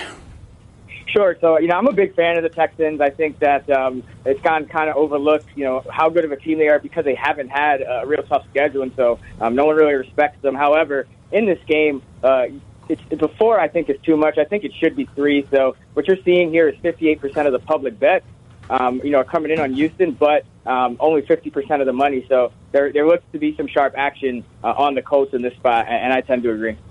Chris, when we take a look at the Dolphins and the Patriots, I think a lot of people assume that the Patriots are playing their best football this season right now. Uh, they are favored by nine points, but they're on the road in Miami. Is that a spot where you look at the underdog and say maybe uh, that's where some of the money is going on before this game? Oh, absolutely. You know, um, you know, we know the Patriots have kind of historically stumbled a little bit um, when they have gone to Miami, especially in these late season spots, and the uh, the betting percentages do back that up. As you alluded to, we see 62 percent of the public bets on the New England Patriots. However, only 50% of the money. So 50-50 split with the money, about 12% difference in favor of those pesky Dolphins. Dolphins are a te- or Dolphins. Dallas is a team that's uh, right about now that's hitting their stride. This game opened uh, with them as a four point favorite. It's now down to three. Philly kind of struggling as they're six and six. How do you see this game be, with Dallas being the home team? Yeah, so um, for, for anyone that's kind of a, a little bit newer to betting out there or, or wants to get into it more, one thing uh, you should all know is that Dallas, it, people love to bet the Cowboys. You know, they're a very popular team uh, throughout the, the country, pretty much. And um, because of that, you usually see uh, bookmakers shade the line a little bit high for Dallas. And I think you're seeing that in this game as well. Um, you know, Philly has struggled, yes, but you know they still have Carson Wentz. They still have some guys to throw to on um, on the inside, which is really where you want to attack Dallas because they play very good uh, pass defense uh, on the outside with Byron Jones and Awuzie. So um, you're kind of seeing that reflected in the bet, in the public betting too, because uh, this should be about this should have been a three point spread probably the whole time. You're seeing 58 percent uh, of the public betting on the Cowboys, but uh, six percent less of the money than the bets coming in on the Cowboys. So a little bit of uh, a little bit of sharp action coming in on Philly as well. He is at Chris Raybon on Twitter. Chris, uh, the Packers make the move. They fire Mike McCarthy after the tough loss to the Cardinals last week. They have Joe Philbin now in charge with what would seem to be a delighted Aaron Rodgers at this point now that he can move on. They're hosting the Falcons today, and they are a four point favorite. I'm curious, what's the approach when you have a new head coach calling the plays with a team like the Packers hosting the Falcons today?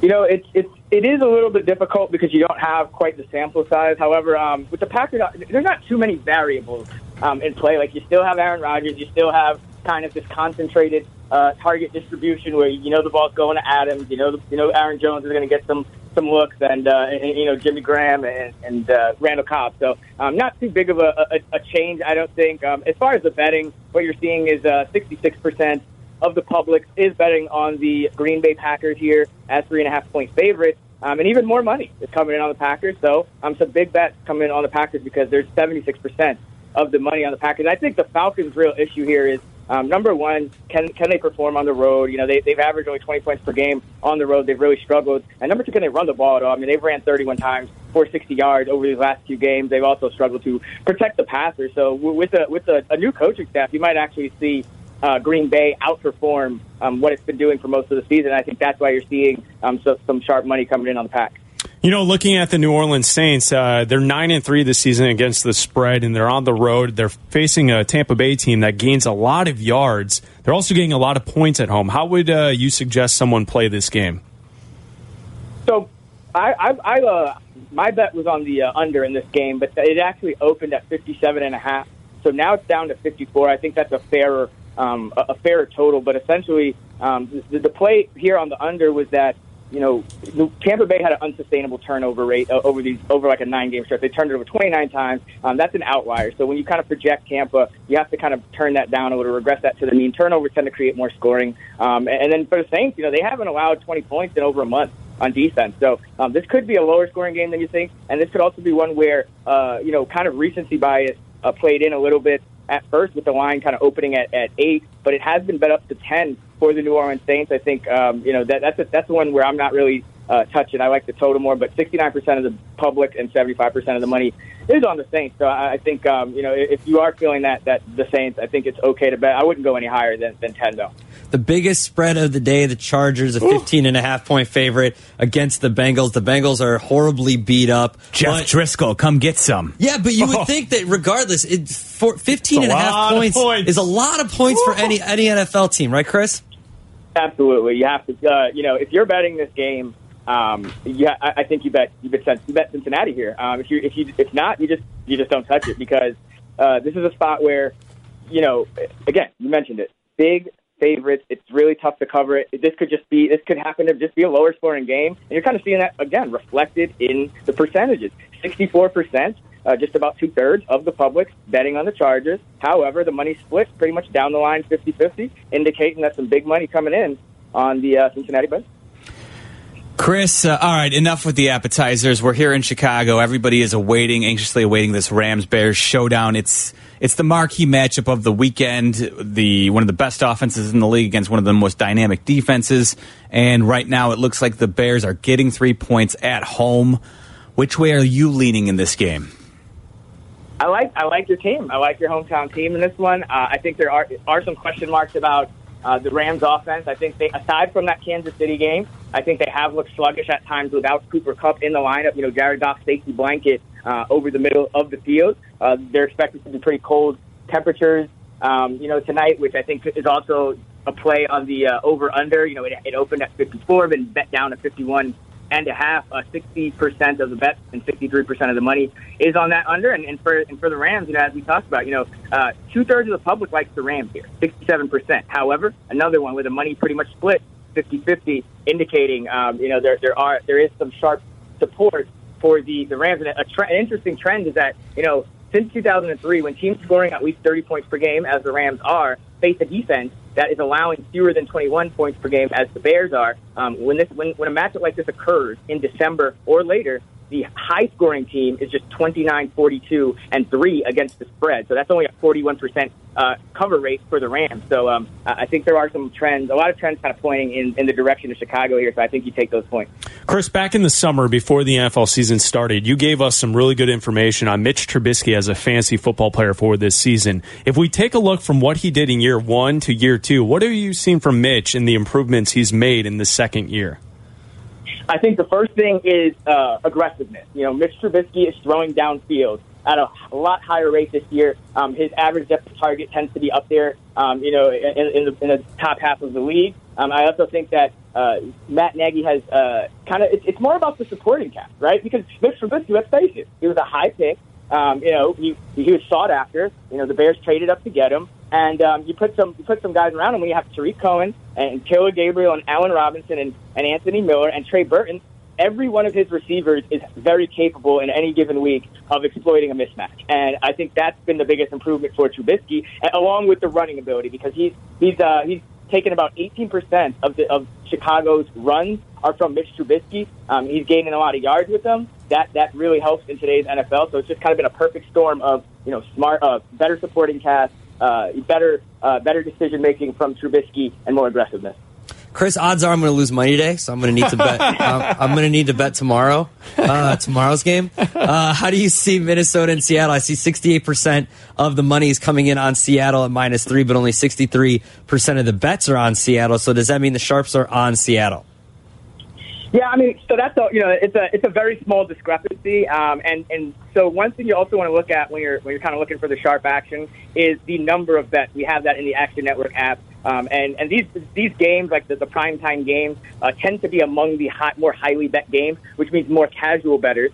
Uh, are betting that one, so um, it's not like that. That difference of just five points, not necessarily in, indicative of sharp action. I think personally that the uh, the smarter play is on the total here. If you can get it at uh, at 45 or 45 and a half, still it's up to 46 and a half, um, 46, 46 and a half in some spots. But um, that's where you're really seeing a, a little bit more uh, of a of a discrepancy between the bets and the money. Uh, 78% of the public is on the over, but 90% of the money is on the over, and I'm uh, I'm on the over as well. I think that uh, you know Russell Wilson um, is just uh, an excellent quarterback. I think you know Doug Baldwin he's questionable. So that that's one thing that you have to kind of watch out for. But I think even with that being said, I mean, you know, Tyler Lockett kind of stepped into the slot, played really well. Jaron Brown played well when, when called upon, and uh, and David Moore as well on the outside.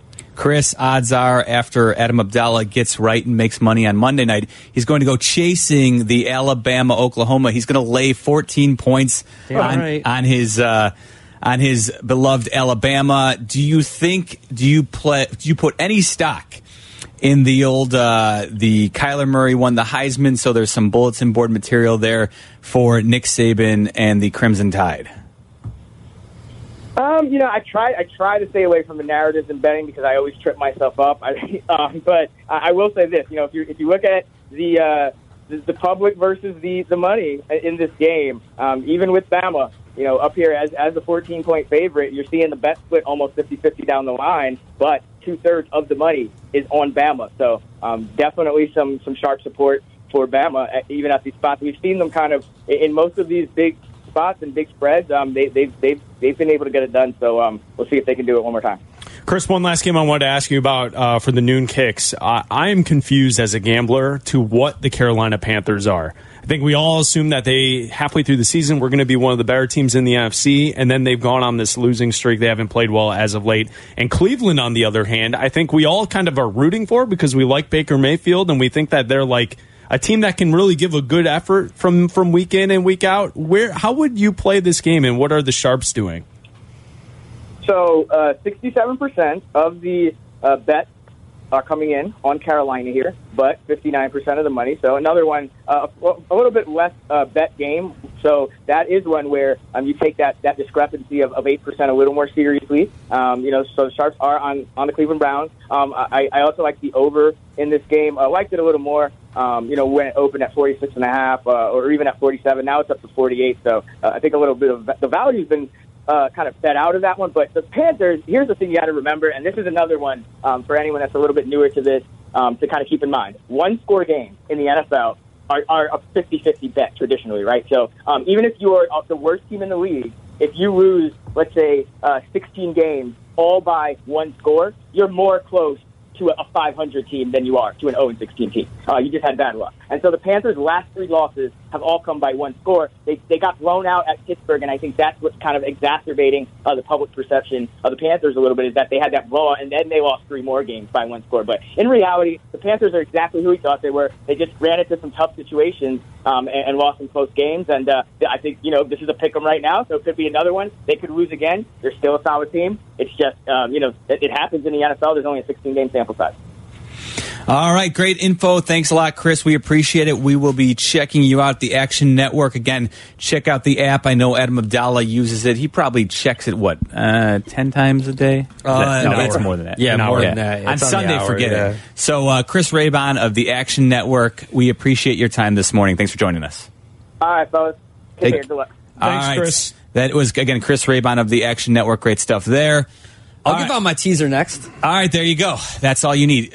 Abdalla gives you the teaser next, and then Paying nine to one. I'm just saying it's going to pay nine to one. and then we run down the Premier League table. All next on ESPN 1000. This is Chicago's game day. It is indeed Chicago's game day. It is game day. It's Sunday. We've got Bears Rams Sunday night football. We're going to wait all day for some Sunday night football, boys. Are you ready for that? Yes. Yes. How are you going to how you going to uh, kill some time while you wait all day for Sunday night, Adam? With a seven team teaser, my friend. Yes, that's how you do it. So we gave Chris and I gave one out last week. Meller wanted no I, part I of was it. skeptical to say the least. It hit. So let's do it again. Hey, man, that's why we do what so, we do. So Chris and I, when we make bets, this is how it works. We do this on podcasts before. We do this on shows. We just say what we're going to bet, and if we agree, then we go with it because Mm-hmm. we don't talk about it beforehand. Is what I'm trying to say. There's no prep, no surprise. So here's my here are my teams for this seven team teaser that pays nine to one. The Falcons, the Patriots, the Texans, the Saints, the Cowboys, the Steelers, and the Chargers. So what, you what are you teasing it? six points. Okay. So you get the Falcons at plus 10, you get the Patriots at minus 3, you get the Texans at plus 2, you get the Saints at minus 4, you get the Cowboys at plus 2.5, you get the Steelers at minus 4, and the Chargers at minus 9. That nines. See, Abdal likes to go with favorites and then tease it so you bring Yeah, the number so down. Yeah. Yeah. I always uh, try and throw in the the other side of it because Yes. I, I love if you I could. got the uh, Falcons in there. at no, plus I 10. know, but uh, you know the, the, the Bengals. If I could tease that, so I get 25 and a half points with the. Cincinnati Bengals, I, I kind of enjoy something like that. But I like uh, what you're offering to the class there, Abdalla. I think that works for us. I think we should put down uh, some uh, some dollars on that. So Falcons, Patriots, Texans, Saints, Cowboys, Steelers, and Chargers. That's what I'm going with. And I actually uh, am not uh, as adverse to that one as I was two weeks ago, which is all the more reason why it will not hit. Yeah, yeah, because you like this one, it won't hit. I yeah. feel like I'm on board with that. Yeah. Yeah. See, I already slapped together one that's a uh, Dolphins, Texans, Bucks, Chiefs, Packers, Panthers, Bengals. So you're adding in all three of the teams getting a ton of points. Yeah. And I'm just teasing it even more because, listen, I think all these teams are even. So if you're going to give me 20 points, Yeah, I, I can see that. I like that. Yeah. Although it is Jeff Driscoll, I will say. That's fine. That's fine. I don't want a team at Don't plus lose by 25. 25. Uh, coming up next hour, we will talk with Lindsey Thiry. She covers the Rams for ESPN, and we will get uh, take a breakdown on the Los Angeles Rams side of the ball, what we should expect from them, and uh, we will also we're also hopefully going to play for you Rex Ryan talking with the Bears defense. He did an interview interview for NFL Countdown, so we're going to uh, try and run that down and uh, play that for you in the eleven o'clock hour. That sounds good. Um, Abdalla, before we uh, go to break and we talk about the Bears and the Rams some more, uh, your thoughts on Tua Tagovailoa getting beat out for the Heisman Trophy? You know what, Last uh, night. Chris? Uh, Kyler Murray won the Heisman Trophy. If you're just tuning in, waking yeah, up today, yeah. just Kyler out. Murray uh, and his problematic tweets um, won. He apologized for those as a fourteen year won old. won the Heisman Trophy yesterday. Uh, trophies in December are nice. Th- those are cool. Those are nice. He's got a little hand out there, the Heisman Mm-hmm. hand. That's cool. Uh, the real trophies are won in January, my friend. Okay. And uh, much like myself, uh, Coach Nick Saban and uh, Tua Tagovailoa, uh, we're more focused on the, the the trophies that are going to be earned in January as opposed to uh, the the personal achievement trophies. As football is a team sport and it's one with a team and not not an individual. So uh, to answer your question, I don't care So- because uh, when when Tua is on that stage holding up the You're national gonna, you're gonna championship trophy. filibust this, aren't you? He's he's holding up Yeah. the national championship trophy uh, as opposed to the individual award that only three people are invited to. I mean, what is that? What about the rest of your team? who- it's all a team all right, sport. all right, It, it was right, Jerry enough. Judy invited. Enough. Was Jaylen Waddle Enough. invited? Listen, were I- the Harris were the I Harrises the invited question- as the running backs? No. I asked the question to get a real was it answer. offensive line invited? I didn't to ask get for the a bit. Heisman. No, I Dwayne wanted a real Haskins answer, not a bit. There, this is not a bit. Li- I don't listen. care because congratulations, Kyler Murray. That's All the right. last college trophy you're ever going to win. Congratulations. We got to go to break. All right, We're going to that's, talk that's to Adam Lindsey Abdalla, Thiry. Chris Bleck. I'm mean, Jeff Meller, and I Bo- oh, by the college way, football, Liverpool. I just did. Liverpool 42 points, Manchester City 41. It's a This long. is It's, it's ESPN still 1000. cold out. This is Chicago's Game Day, only on ESPN 1000 and E ESPNChicago.com. He was going the right way. Cohen all the way. Touchdown, Chicago. LaVine, he goes right. Oh! Stop it, Samson! Did you not get the memo? He didn't come for the massage, he came for the facial. Oh my goodness! Chicago's Game Day. Garcia's home.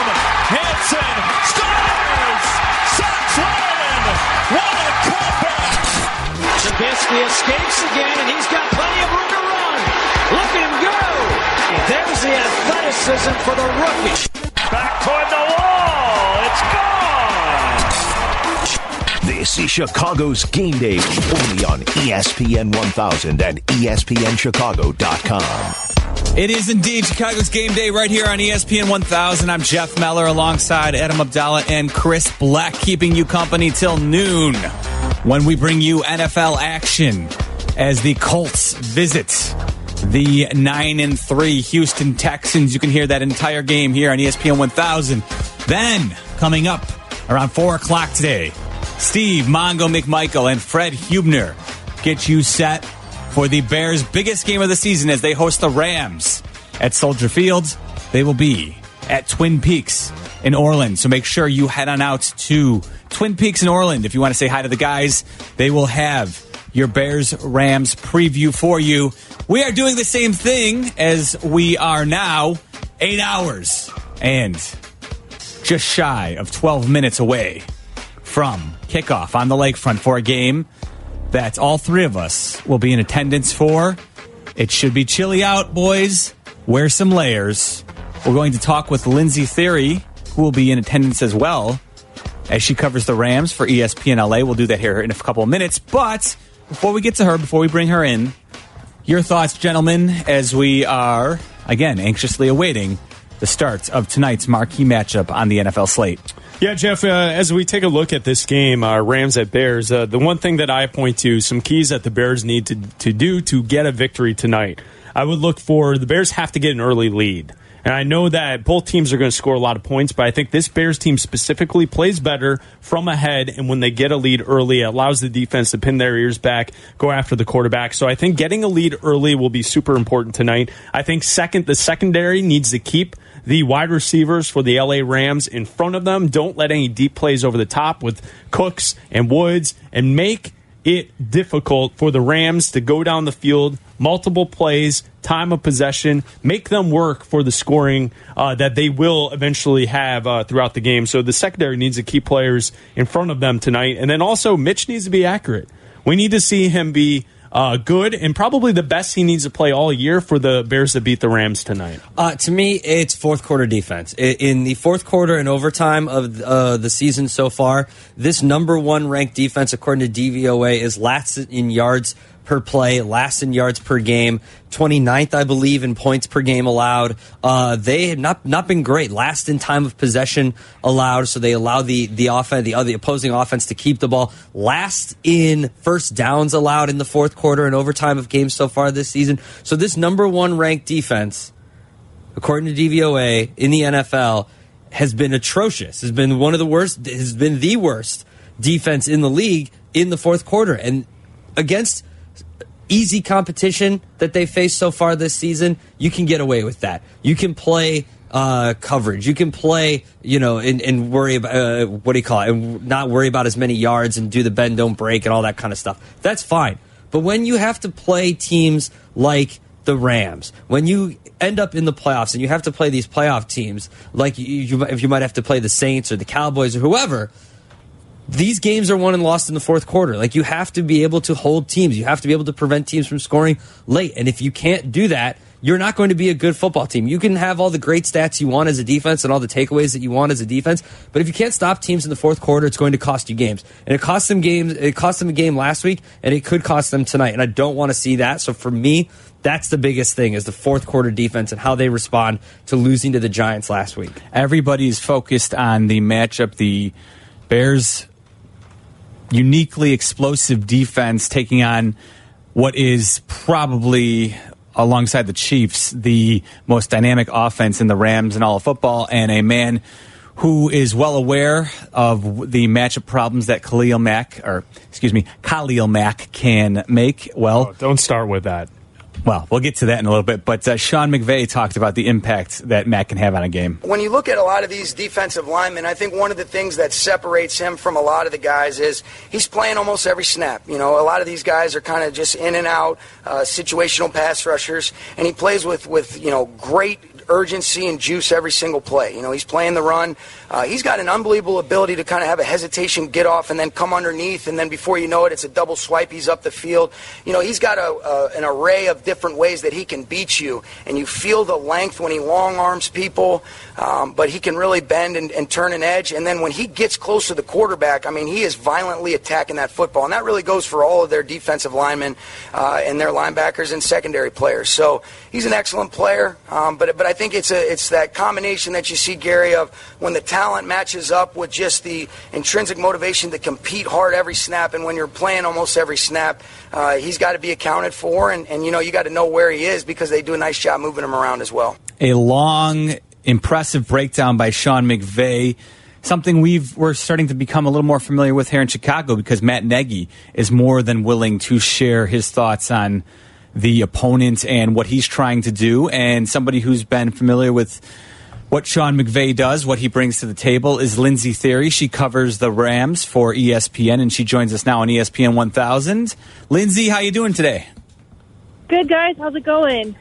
Pretty good. So, uh, what do you think uh, is in store for the Rams today as they visit Sol- Soldier Field with cold weather playing a factor tonight?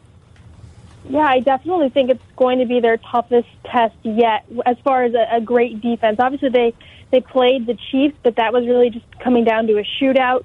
This is really coming down to whether or not the Rams can effectively move the ball against one of the stoutest defenses um, in the NFL, which would really be a great challenge. Uh, the weather is not something that I was uh, so concerned about for them, but I will have to say that after walking around for a few minutes last night, I'm a little more concerned. Uh, the Rams did go to uh, Denver in October Uh, it was snowing right up until kickoff, so they have some experience playing in pretty cold temperatures, but this might be next level tonight. Lindsey, when covering this Rams team and covering Sean McVay, what is the most impressive thing you've seen from him and, and being able to develop the culture, the fun culture they have uh, with this LA Rams team? Yeah, I think the way that Sean really just came in from day one and made it very clear what his expectations were. Um, you know, that goes for player number one through guy number 53 down to the practice squad. Um, the way he really changed the culture was something to watch because um, this group was kind of used to doing whatever it wanted under Jeff Fisher. And the fact that Sean was so young, was able to come in, get guys to buy into what he was preaching. And the reason why he was able to do that is because he's just, he's so smart at football. I mean, you guys just heard him talking, and he, he can talk to the defensive players about the nuances of their positions. He obviously knows the offense in and out. He can go to special teams and be effective there. So a lot of what got uh, his guys to buy in was just his knowledge of the game. What does a healthy Aqib Talib bring to this uh, the defense that they'd been missing? I know he played a little bit last week, but what does this? What does he add facing uh, Mitchell Trubisky and the rest of the Bears offense? Yeah, he has a lot. You know, something that the Rams secondary in particular was kind of missing was just really solid communication. And, you know, part of the reason why Aqib, well, main reason why Aqib wanted to go to the Rams was so he could reunite with Wade Phillips. Um, that 3-4 defense is something he's really familiar with. So having Aqib back on the field uh, is just going to allow for perhaps Marcus Peters to be in better position to make some plays. It's just going to allow for them to all be on the same page. I mean, you kind of go to back to one of the most daggering moments in the Rams season. It was when Drew Brees exposed them and, and completed a 72-yard pass. And if you saw right during the snap, the, the secondary still tried to communicate and figure out what's going on. So Keeb not only comes in as a as a playmaker, but really a guy who's a, who can bring that unit together. Lindsey Thiry joining us on ESPN 1000. She covers the Rams for ESPN. Lindsey, it's interesting watching the Rams from afar, especially from the Chicago perspective, because it's been talked about ad nauseum the mirror image the Bears kind of are to the Rams. If you look at the hiring of Sean McVay, a young head coach who's able to communicate effectively with a young quarterback and bring him along in his offense. And then, of course, you look and Sean McVay kind of sets the defense aside and says, Wade Phillips, you go do your thing and you take care of that. Meanwhile, the Bears have mimicked that with Matt Nagy and, of course, letting Vic Fangio run the defense. I'm just curious what you've seen in year two from Sean McVay as the head coach with Wade Phillips alongside that maybe is, I don't know if it's um, a step up or just more nuance that you've seen in year two. Anything different about the second season? Because, look, in Chicago, we're curious to see what we might see next year. Yeah, I don't think there's anything too different. I think it's just a growing, um, you know, level of comfort with everybody. You know, you see Sean come up and do his weekly news conferences, and then Wade will come up and poke fun at Sean. So I think it's just kind of the growth of their relationship. Those two guys were obviously familiar with each other before they, you know, joined the same staff. But uh, I don't, I don't think that as far as scheme or anything like that is different. I don't think their approach is different. I think it's just a matter of them becoming more and more comfortable with each other. What was the biggest thing that Jared Goff worked on and improved from his rookie season to his second year in the NFL? From his rookie season to his yeah, you know, because like I because Lindsey, because uh, the thing that we always noticed was like Jared Goff when he first got into the NFL under Jeff Fisher, he looked like a quarterback that should, didn't belong and shouldn't be starting for an NFL team, and it seemed like from year one to year two under Sean McVay things just developed so quickly to where now people talk about him as an MVP candidate. What has the development been like for Jared Goff? Yeah, it's been rapid since Sean McVay took over. And, you know, his rookie season, you can't totally discount it, but by and large, I kind of discount it. I mean, that offense was absolutely horrendous under Jeff Fisher. Um, nobody had success. Mean, you look at Todd Gurley, he didn't rush for over 100 yards in a single game that season. So to think of Jared's rookie season as a bust is is kind of acceptable, but it really wasn't a reflection of who he is. Um, so with Sean McVay, obviously McVay does a lot of stuff to, to put his offense in, in position to have success, and that includes Jared Goff. Um, you know, he keeps his eyes down the field. This season, he's make, going through his progressions a lot quicker. He's diagnosing the defenses before he, um, you know, the balls even snap. So it's really just kind of the, the natural quarterback maturation, and he's always had the arm strength um, for as thin as he is, he's always had the toughness to stand there in the pocket. So I think with Sean McVay as his coach, um, you know, he's playing in a, in a system that he believes in, and I think that the entire offense is just operating um, at the next level versus you go back to 2016, nothing was working, and uh, that's not uh, exclusive to Jared. How have they have prepared, or what has the talk have been about probably their biggest test so far for their offense facing the Bears defense? Yeah, they've been pretty calm about it. I mean, they know that they are going to have to keep track of Khalil Mack every single play. Um, as Sean said in that bite you guys rolled a few minutes earlier, um, what's different about him is that he is on the field almost every single snap. Um, so they are very aware, almost hyper aware, um, that before the snap they need to locate him. Um, but as far as what they're going to do, you know, Jared told me earlier this week that they're just going to go out there and do what they've done all season. You know, they can't start worrying about where they're going to throw the ball or how they're going to execute their plays, knowing that the uh, excuse me that the Bears secondary, you know, leads the NFL in interceptions. They just have to go out and do what they do and uh, and kind of react accordingly. Lindsey, I've made the argument that the this game is actually bigger for the Rams than it is for the Bears simply because home field advantage for them is critical. Not so much because I don't mm-hmm. it's not that I don't think the Rams can beat anybody in the NFL, but more so than anything avoiding having to go back to New Orleans and potentially play them at the Mercedes-Benz Dome in the playoffs would be huge because the Saints are just they're they're so much better when they're at home versus the versus anywhere else on the road. So I'm just curious, have you noticed at all from your talk with the players or the coaching staff once the Saints actually lost to the Cowboys? Did you notice a little bit of a, a like the, the the players kind of like the all right, we've got this back in our hands and we can take care of business sort of feeling around the uh, around Yeah. the go ahead. Oh yeah, I was to say definitely. I mean, their ears kind of perked up, and um, you know they're trying to keep to the company line of one game at a time. But they absolutely know that home field advantage, avoiding going to New Orleans, is something that they want to have happen. Something that they might absolutely need to have happen if they want to go to a Super Bowl. Uh, so I, you, some teams might kind of fall off after div- clinching the division, but I don't expect that these guys are going to at all because um, the urgency that, that I mean that New Orleans game is their one loss. It's their one stain on what otherwise would be a perfect season up until now. So that is one place they want to avoid going back to. And uh, there's definitely kind of a, a sense of urgency um, knowing that they're in control of home field. Great stuff. Thanks. That's Lindsey Thiry of ESPN LA. She covers the Rams for ESPN. Lindsey, make sure you uh, dress warm for tonight's game. I brought all the layers. Thanks, guys. Wear wear them all. Yeah. Lindsey Thiry again for uh, ESPN Los Angeles joining us and giving us the Rams side of the ball. So it's interesting because Matt Nagy was asked on Friday a little bit about uh, him being too cute at times, and there was an interesting exchange that is, in my in in my opinion, kind of familiar with what we heard from Sean McVay earlier in the hour. Is there anyone here who has the authority to tell you you're getting too cute? That has it. Yeah, you, you're. Of course you can. Where I mean, are you concerned about about Not, not one iota. I don't. I'm not worried about that. I'm really not. That's uh, that's part of the fun. That's why we do what we do. a play called? Or do you think I'm being too cute? No, I'm Are you trying to say that? if you're aware of, of going over that line. You know, Oh, what line? of, of being too cute. Of What is too cute? No, I'm serious. What's too cute? maybe throw? I don't know. Maybe trying a gadget play in the wrong situation. Yeah, I- where you know That's the key, I think. much risk. Yeah. You know, the risk is not worth the reward. That kind of. Yeah, I'm with you on that. I, I I'm, I'm, uh, I'm completely with you. There's time. There's right and wrong times to do it, um, and no, no doubt about it. But um, if we feel like it's the right time, we're going to do it.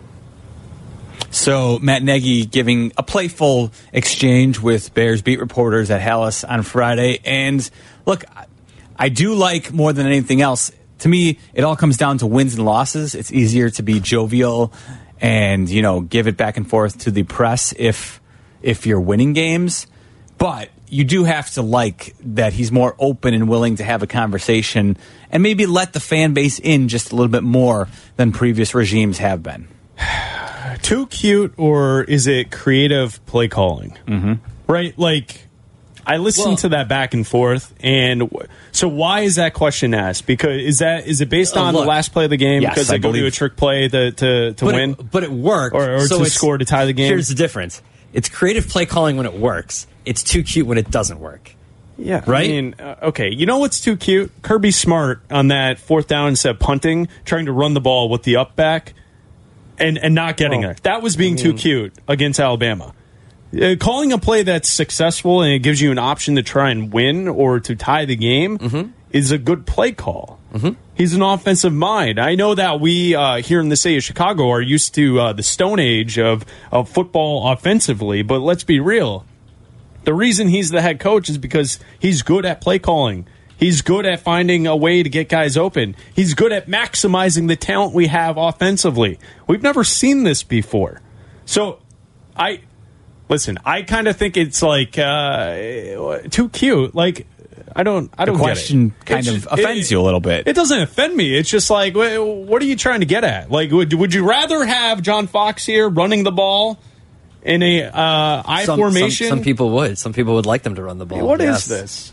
Some people would like them to run the ball. Yeah, I think- would like them. Some people would like them to use Jordan Howard a little more uh, and keep the ball away Well, from the Rams and- tonight. And, that's a narrative that I don't quite understand as the season has gone on. The offense has been outstanding. Mm-hmm. Tarik Cohen is your number one back. He's been great.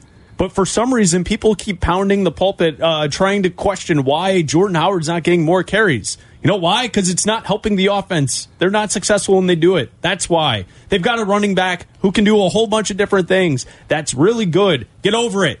Just because we don't have a running back that looks like the the prototypical running back and we run the ball 35 times in a game, it doesn't matter. I don't understand this. Why are people so worried about Jordan Howard's carries and what's going to happen to him next season? Who cares? Seriously, no, who I'm with you. I, I completely agree with you. Win win football games. Jordan Howard was he piled up a lot of yards for his first two years in the season. fantastic. No, no, it Mhm. wasn't because how many games did they win Well, oh, in those okay. two seasons? But but I'm saying good for him. He he got yardage. I know. I don't understand this I'm- attachment to Jordan Howard with Bears fans. what what I- is this? No, I'm simply I'm echoing your thoughts, Chris. That it's it's simply a matter of he, he ran for a lot of yards his first two years, but again, where did that get them? It was a woeful offense that Dowell Loggains and John Fox had that had nothing else. They they had the worst set of wide receivers I can ever remember seeing in over a decade last year. I mean. There was a reason Jordan Howard was getting so many carries. It's because he was the only viable starting cal- NFL caliber player on their roster last Sure. year. Sure. So yeah, yeah, I'm with you completely. Just that's I. I don't even want to have that conversation. And you know what? I'll, I'll quote Well- Joe Maddon. That's an unsophisticated, unsophisticated conversation. It absolutely is, and that's why I brought it up because it goes hand in hand. I think with questioning being too cute. Days. I know that. It, it, what, Do you guys think they're being too cute? No, I'm with, uh, not at all. I'm with you. It, it's an odd. It was an odd choice, but I, I, if nothing else, it was refreshing the way Matt Nagy approached it. I'll say that. Was it, that it- Would it have been an odd choice? I, I agree with you. It would have been an odd choice if Trubisky was playing. Yeah. Yes. And he was in there, and Yes. you took the ball out of your quarterback's hand to have Yes. a, a running back throw the ball on, on a, an important play like that. In the situation they were in with Chase Daniel, Yeah. I think that it was a very smart play call. And I think that he's being open because he's a little, you know, like right after the loss and right on, on and on Monday uh, at his press conference, right after the loss. You know, when you when you listen to him, he's not as open. He's a little more testy. Like he's questioning. Like, did you did you rewatch the second half? Did you did you watch Chris? Did you rewatch the second half? Yeah, I to see what it. they were doing against the, the Yeah. run. Did you did you rewatch it? He wanted to know. So and then you know that kind of then he kind of gets over it and then he's more open. And i think that you know when when you have a team that's been as successful as the bears are with a new head coach you can ask him those kind of questions. You know like if, if it wouldn't have worked he probably is more testy than that. And I think that that's what the that, that's what reporters find refreshing is that he's that open right now.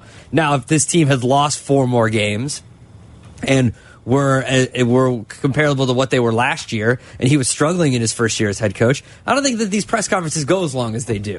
You know, like I don't think that he's as open as he normally is. But we get we get a, a deeper look inside the team because they're good and because he runs 500 plays a game or whatever it is he has on his, his gigantic play call sheet.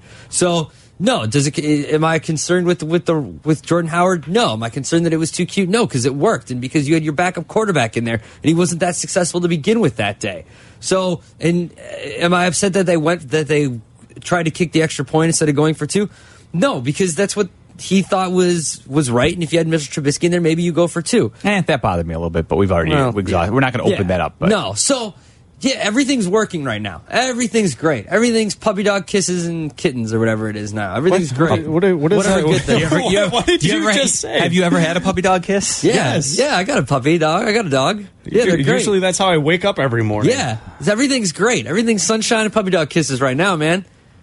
Now, All if right. they lose the next two, since we're talking it's about a little different. Since we're talking about things that annoy us, uh, are you guys ready for tonight for second down noise? For some second down noise? Have you experienced second Yes. down noise Are yet? you- has I your have. son been a part of second No. down noise? This, I believe this will be my my son's maiden voyage into second down noise. Can I give some credit to the uh, Bear, Bear, Bears organization? Uh, they did away with that dumb fourth phase thing that they were pushing for years. Remember that? They'd have the flags Yeah, and yeah, they'd yeah. The yell fa- in the, the- stadium. the on fans are the fourth they- they- phase. yeah, fourth phase. The fans are the fourth phase. It was idiotic. No one bought into it whatsoever. Uh, they even handed out little towels that Yeah. said fourth phase. No one cared. Uh, but now they are on this second down noise thing, which only started at the last game.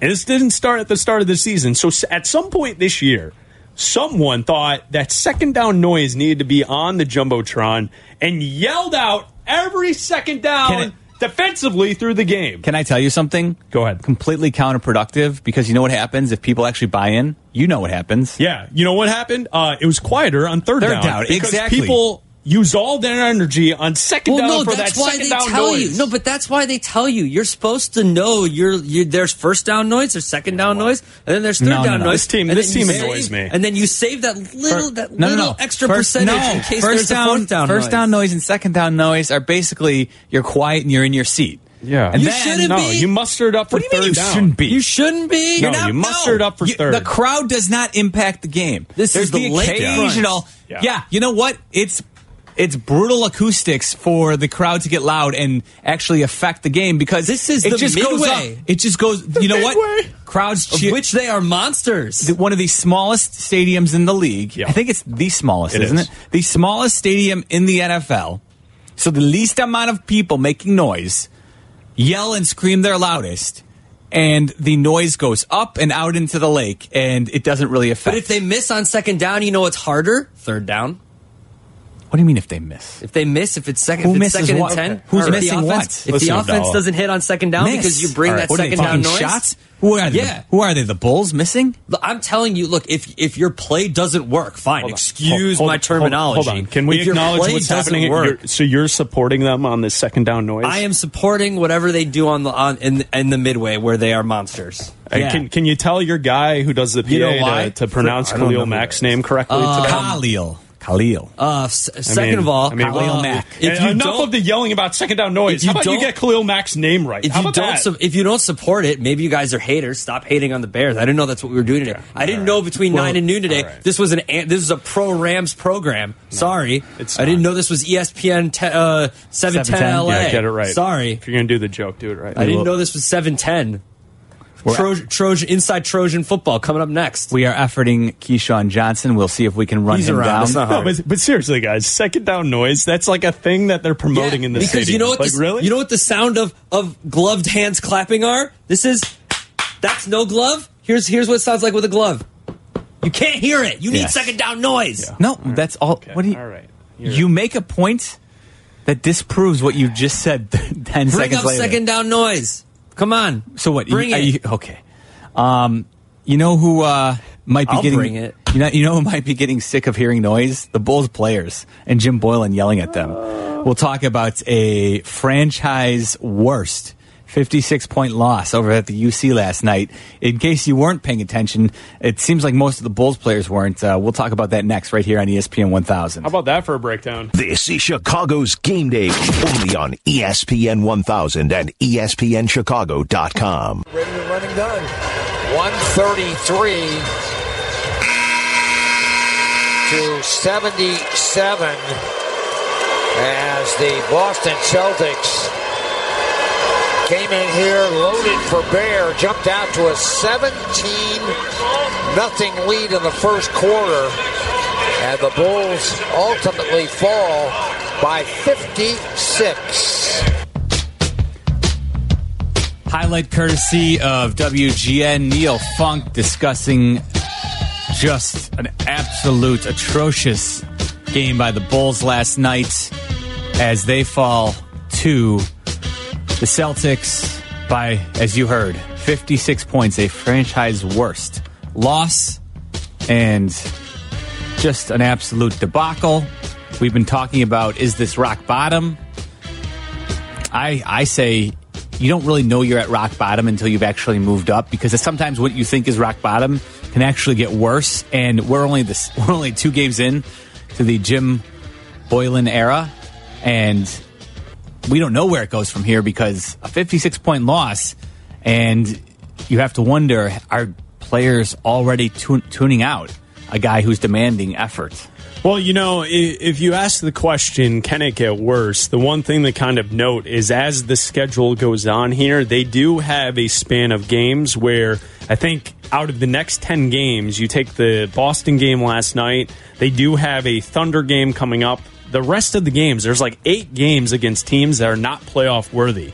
You have Sacramento, Orlando, San Antonio, Brooklyn, Orlando, Cleveland, Minnesota, Washington, until you see Toronto on uh, December the 30th, which is a Sunday. So there is an opportunity here for this team to actually improve a little bit. But, Jeff, if you want to question whether or not it's rock bottom, how about this? Go lose six or seven games against some of the teams that are also not in the playoffs right now, and that's going to be rock bottom before we even get to New Year's. Yeah, absolutely. And if you, you question whether or not Jim Boylen's already losing the team, Zach LaVine came out and said he felt embarrassed. Uh, of the Here, wait, group- wait. Let me. You uh, got it. Yeah, let me play that for the right. folks out there. What happened out there tonight, Zach? I can't tell you. It sucked. Sitting there watching, you know, score go up and up. I know we're competing out there, but you know, it sucks. You know, you can help, and you don't. Sometimes you don't feel like you do anything wrong. You know, maybe we got we got we got we got Bliss to come out. I, obviously, he didn't like that. You know, that happens in the NBA sometimes. You know, we responded in the second quarter. Um, I, I don't know. I, I do not know. But look, we got another game coming up, and we got we got to get it right. But you know, for this game right here, I, I really don't know. I don't know what to tell you guys. It's a lot. It's a lot of questions you guys could ask, but I, I really No, don't. I really don't know. Is there a fine line between trying to send a message and embarrassing the team? Yeah, I think so. You know, we put a lot of hard work into this. It don't matter. I, you know, I get up, compete every day. You know, I think you know, regardless of whatever the score is, I want to go out there and compete. But obviously, we didn't get a chance to do that, and then uh, see what happened. You said there's a fine line. Which side did that fall on? Message received or embarrassment? I mean, I felt embarrassed. Score what we lose by 56. Felt embarrassed. Wish I was out there to compete. Yeah, he said it right there. I felt embarrassed. Message received or embarrassed. He felt embarrassed. His coach embarrassed him. And the front office, whether it's true or not, has said that Jim Boylen is going to be the coach moving forward past this year into the future. That could ultimately change, you know, but as of right for right now, he's the coach going into the future. And you worry about losing the young guys, them tuning him out, and then moving into the future. Other free this team is they've been preaching for years financial flexibility. We're going to be in the market for a big time free agent. We're going to be right there. We've got this young core. We've got this coach. It's going to be great. We're going to get all the free agents. It's going to be awesome. We're going to be back. The Bulls are going to be back. Players see this.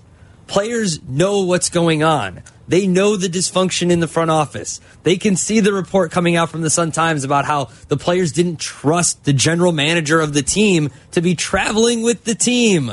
And then he they, the coach went above him to try to get him to get him removed and then he wanted to fire the coach and then they ultimately do end up firing the coach. And then this new coach is making them run wind sprints the day after a game ahead of a back to back and he's making them practice today the day after a back to back after making them run wind sprints. Well and then all- all of this and then they're playing a worse style of offense than they were a week ago Uh, play the Jim Yes. Boylen uh, talking about why last night wasn't as important as today's practice.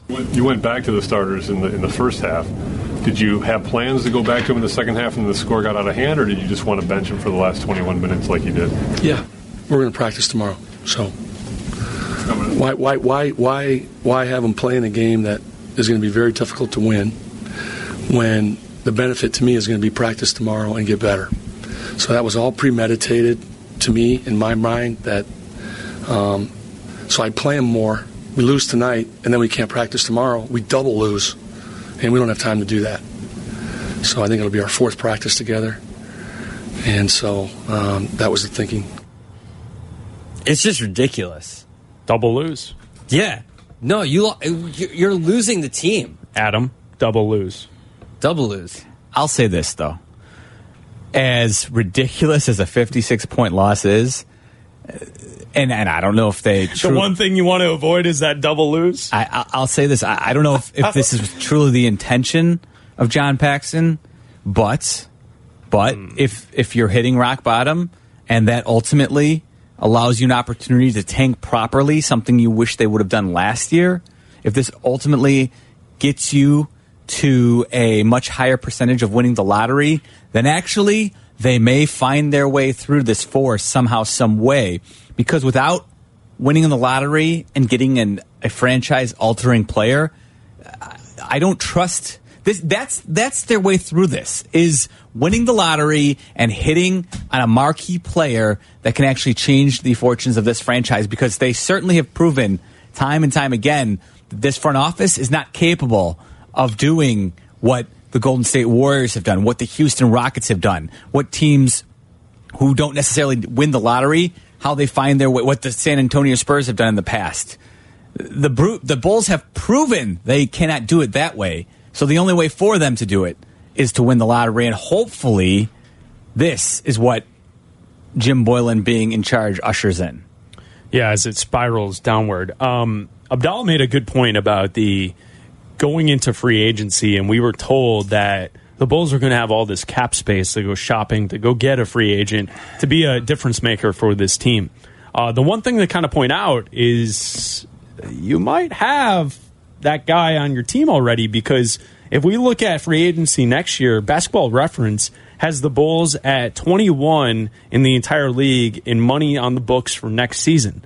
That means you have behind them the 76ers now. They'll have to give a big contract to Jimmy Butler, so their cap space will be used. The Lakers have more cap space than the Bulls next summer. The Clippers have more cap space than the Bulls next summer. The Pacers have more cap space than the Bulls next summer. The Knicks have more cap space than the Bulls next summer. The Hawks have more cap space than the Bulls next summer. The Mavericks have more cap space than the Bulls next summer. The Kings have more cap space. And the Nets have more cap space.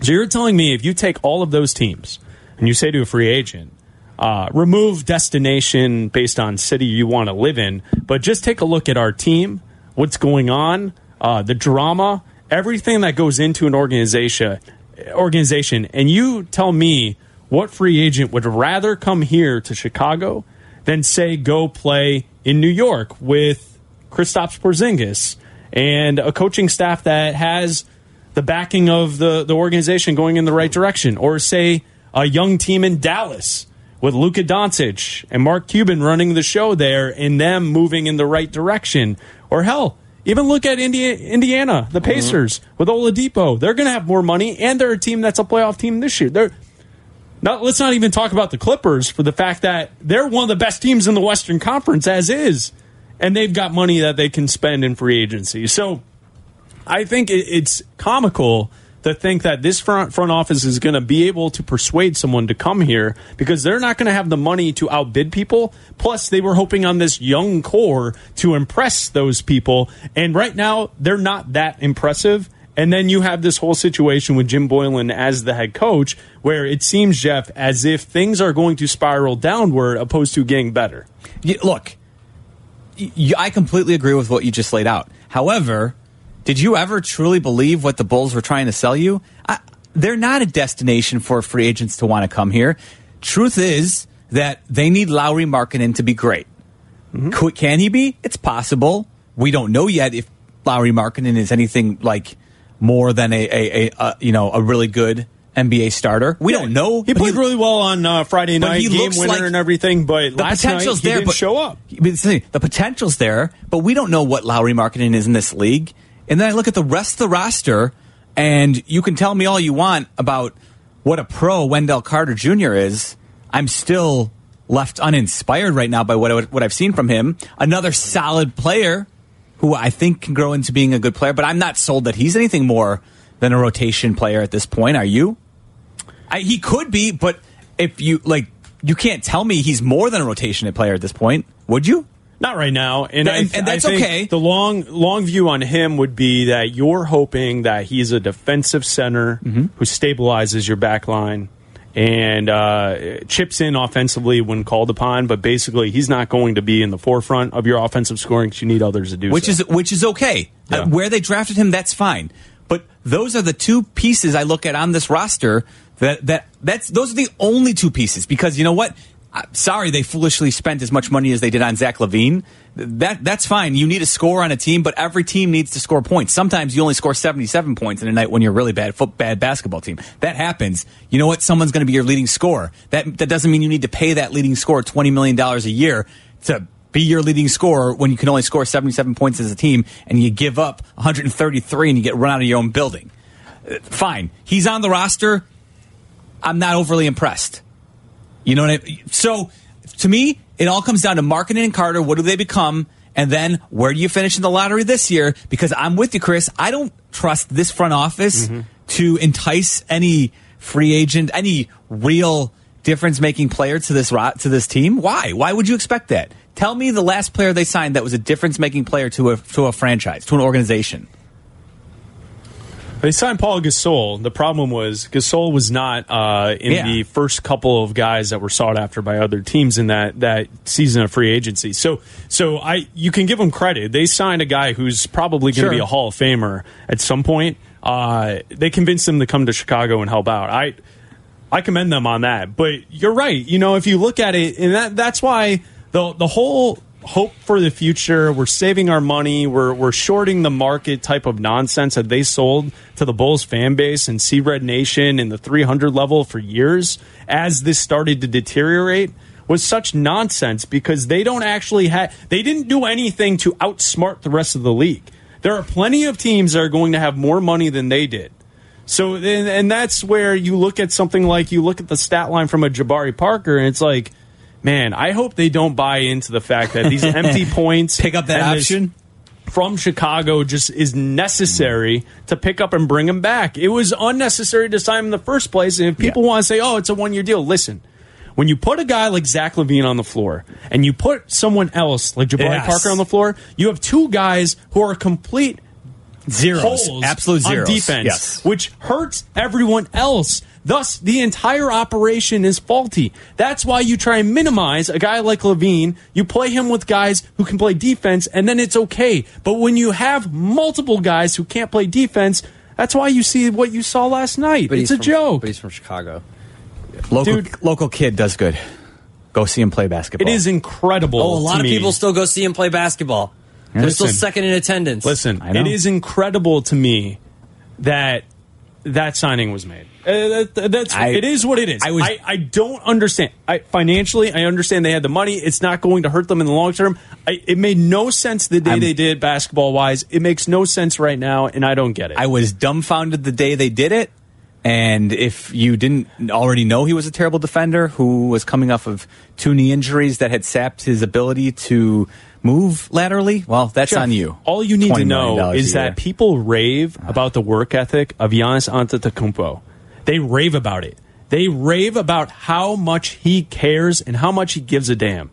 He did not get along with Jabari. That should tell you all you need to know. That's Chris Bleck along with Adam Abdalla. I'm Jeff Meller. We come back and wrap it up, talk some Bears and Rams before our NFL game. The Football. Texans and Colts get started on ESPN 1000. This is Chicago's game day only on ESPN 1000 and ESPNChicago.com. This is Chicago's Game Day, wrapping it up for you here on ESPN 1000. want to say thank you to Malika Andrews, Matt Bowen, Chris Raybon, and Lindsey Thiry for joining us today. Talked a lot about the Bears and Rams game. Getting going in about seven hours and 27 minutes from now, gentlemen. And of course, uh, did a lot of Bulls chatter. Want to say thanks to my man Felix Reyes behind the glass for helping us out today, doing a great job as always. And uh, Chris Bleck, Adam Abdalla, any closing thoughts? Well, yeah, and if you uh, missed any of the conversation from earlier today, check it out on the ESPN uh, app. You can go to the podcast section and find the podcast of the show, and then you can also listen on ESPNChicago.com. Final thoughts, Jeff, is uh, I think tonight's matchup, Bears and Rams, I think I am looking to see whether or not Trubisky takes that next step. I know two weeks out, he's going to be a little rusty, but if he can come through and lead the Bears to victory, it's going to go a long way into trying to prove that he really is a franchise level quarterback that was worth that second pick and worth all the hype coming into this uh, all along. I'm trying to see how Cody Whitehair handles the snap and uh, deals with Ndamukong Suh and Aaron Donald as they like to line uh, Aaron Donald around the weakest spot of that offensive line. It's right there in the middle. So. Oh, should wow, be all should right. be interesting to see how, how that matchup plays out. And also, we did a good job, guys. We did a good job of breaking down Bears and Rams. But if you want you want real Bears and Rams breakdown, Real. like None of real, this fake stuff, none, none of of- this fake, none none, of of this this fake fake get- business. get loud on None of this- second down yeah, none of this nonsense. fake None of this window dressing. Mm, no, that we're doing no. here? Uh, head out to the Twin Peaks in Orland Park. Mongo wait, wait. and Fred. Someone told me, you sure it's Orland Park, not Wheeling? Yeah, it's Okay. Orland Park. Some, I Yeah. heard someone say Wheeling. So It's just Orland checking. Park. Mongo and Fred are going to be at the Twin Peaks in Orland Park. Orland starting, Park. Starting at 4 o'clock. They'll be out from 4 to 7 getting you set Listen, brother. for Bears and Rams. Mongo's man ups, keys to the game, all that good stuff that goes along with football. We are your station for NFL football. Again, Texans hosting the Colts up next. And of course, as Abdalla just said, Mongo and Fred with your full, full tilt Bears pregame show. Just remember, guys, as you go through your Sunday, Yeah. maybe you're going to have a boozy brunch, maybe you're going to take a nap, maybe you're going to watch a whole bunch of football before the Bears game tonight. Just avoid that double lose. Whatever you do today, guys, let's avoid the double lose. And make sure you bring that second down noise. And get ready to practice tomorrow after the game. What is second down noise? Just on your couch, second down noise. Second down noise with those gloves. Third down that's noise live my life. without the gloves. Yeah. For Chris Bleck, for Adam Abdalla, I'm Jeff Meller. If the Bears win today, Super Bowl talk will Oh. begin tomorrow on Super Bears. ESPN Whoa. 1000.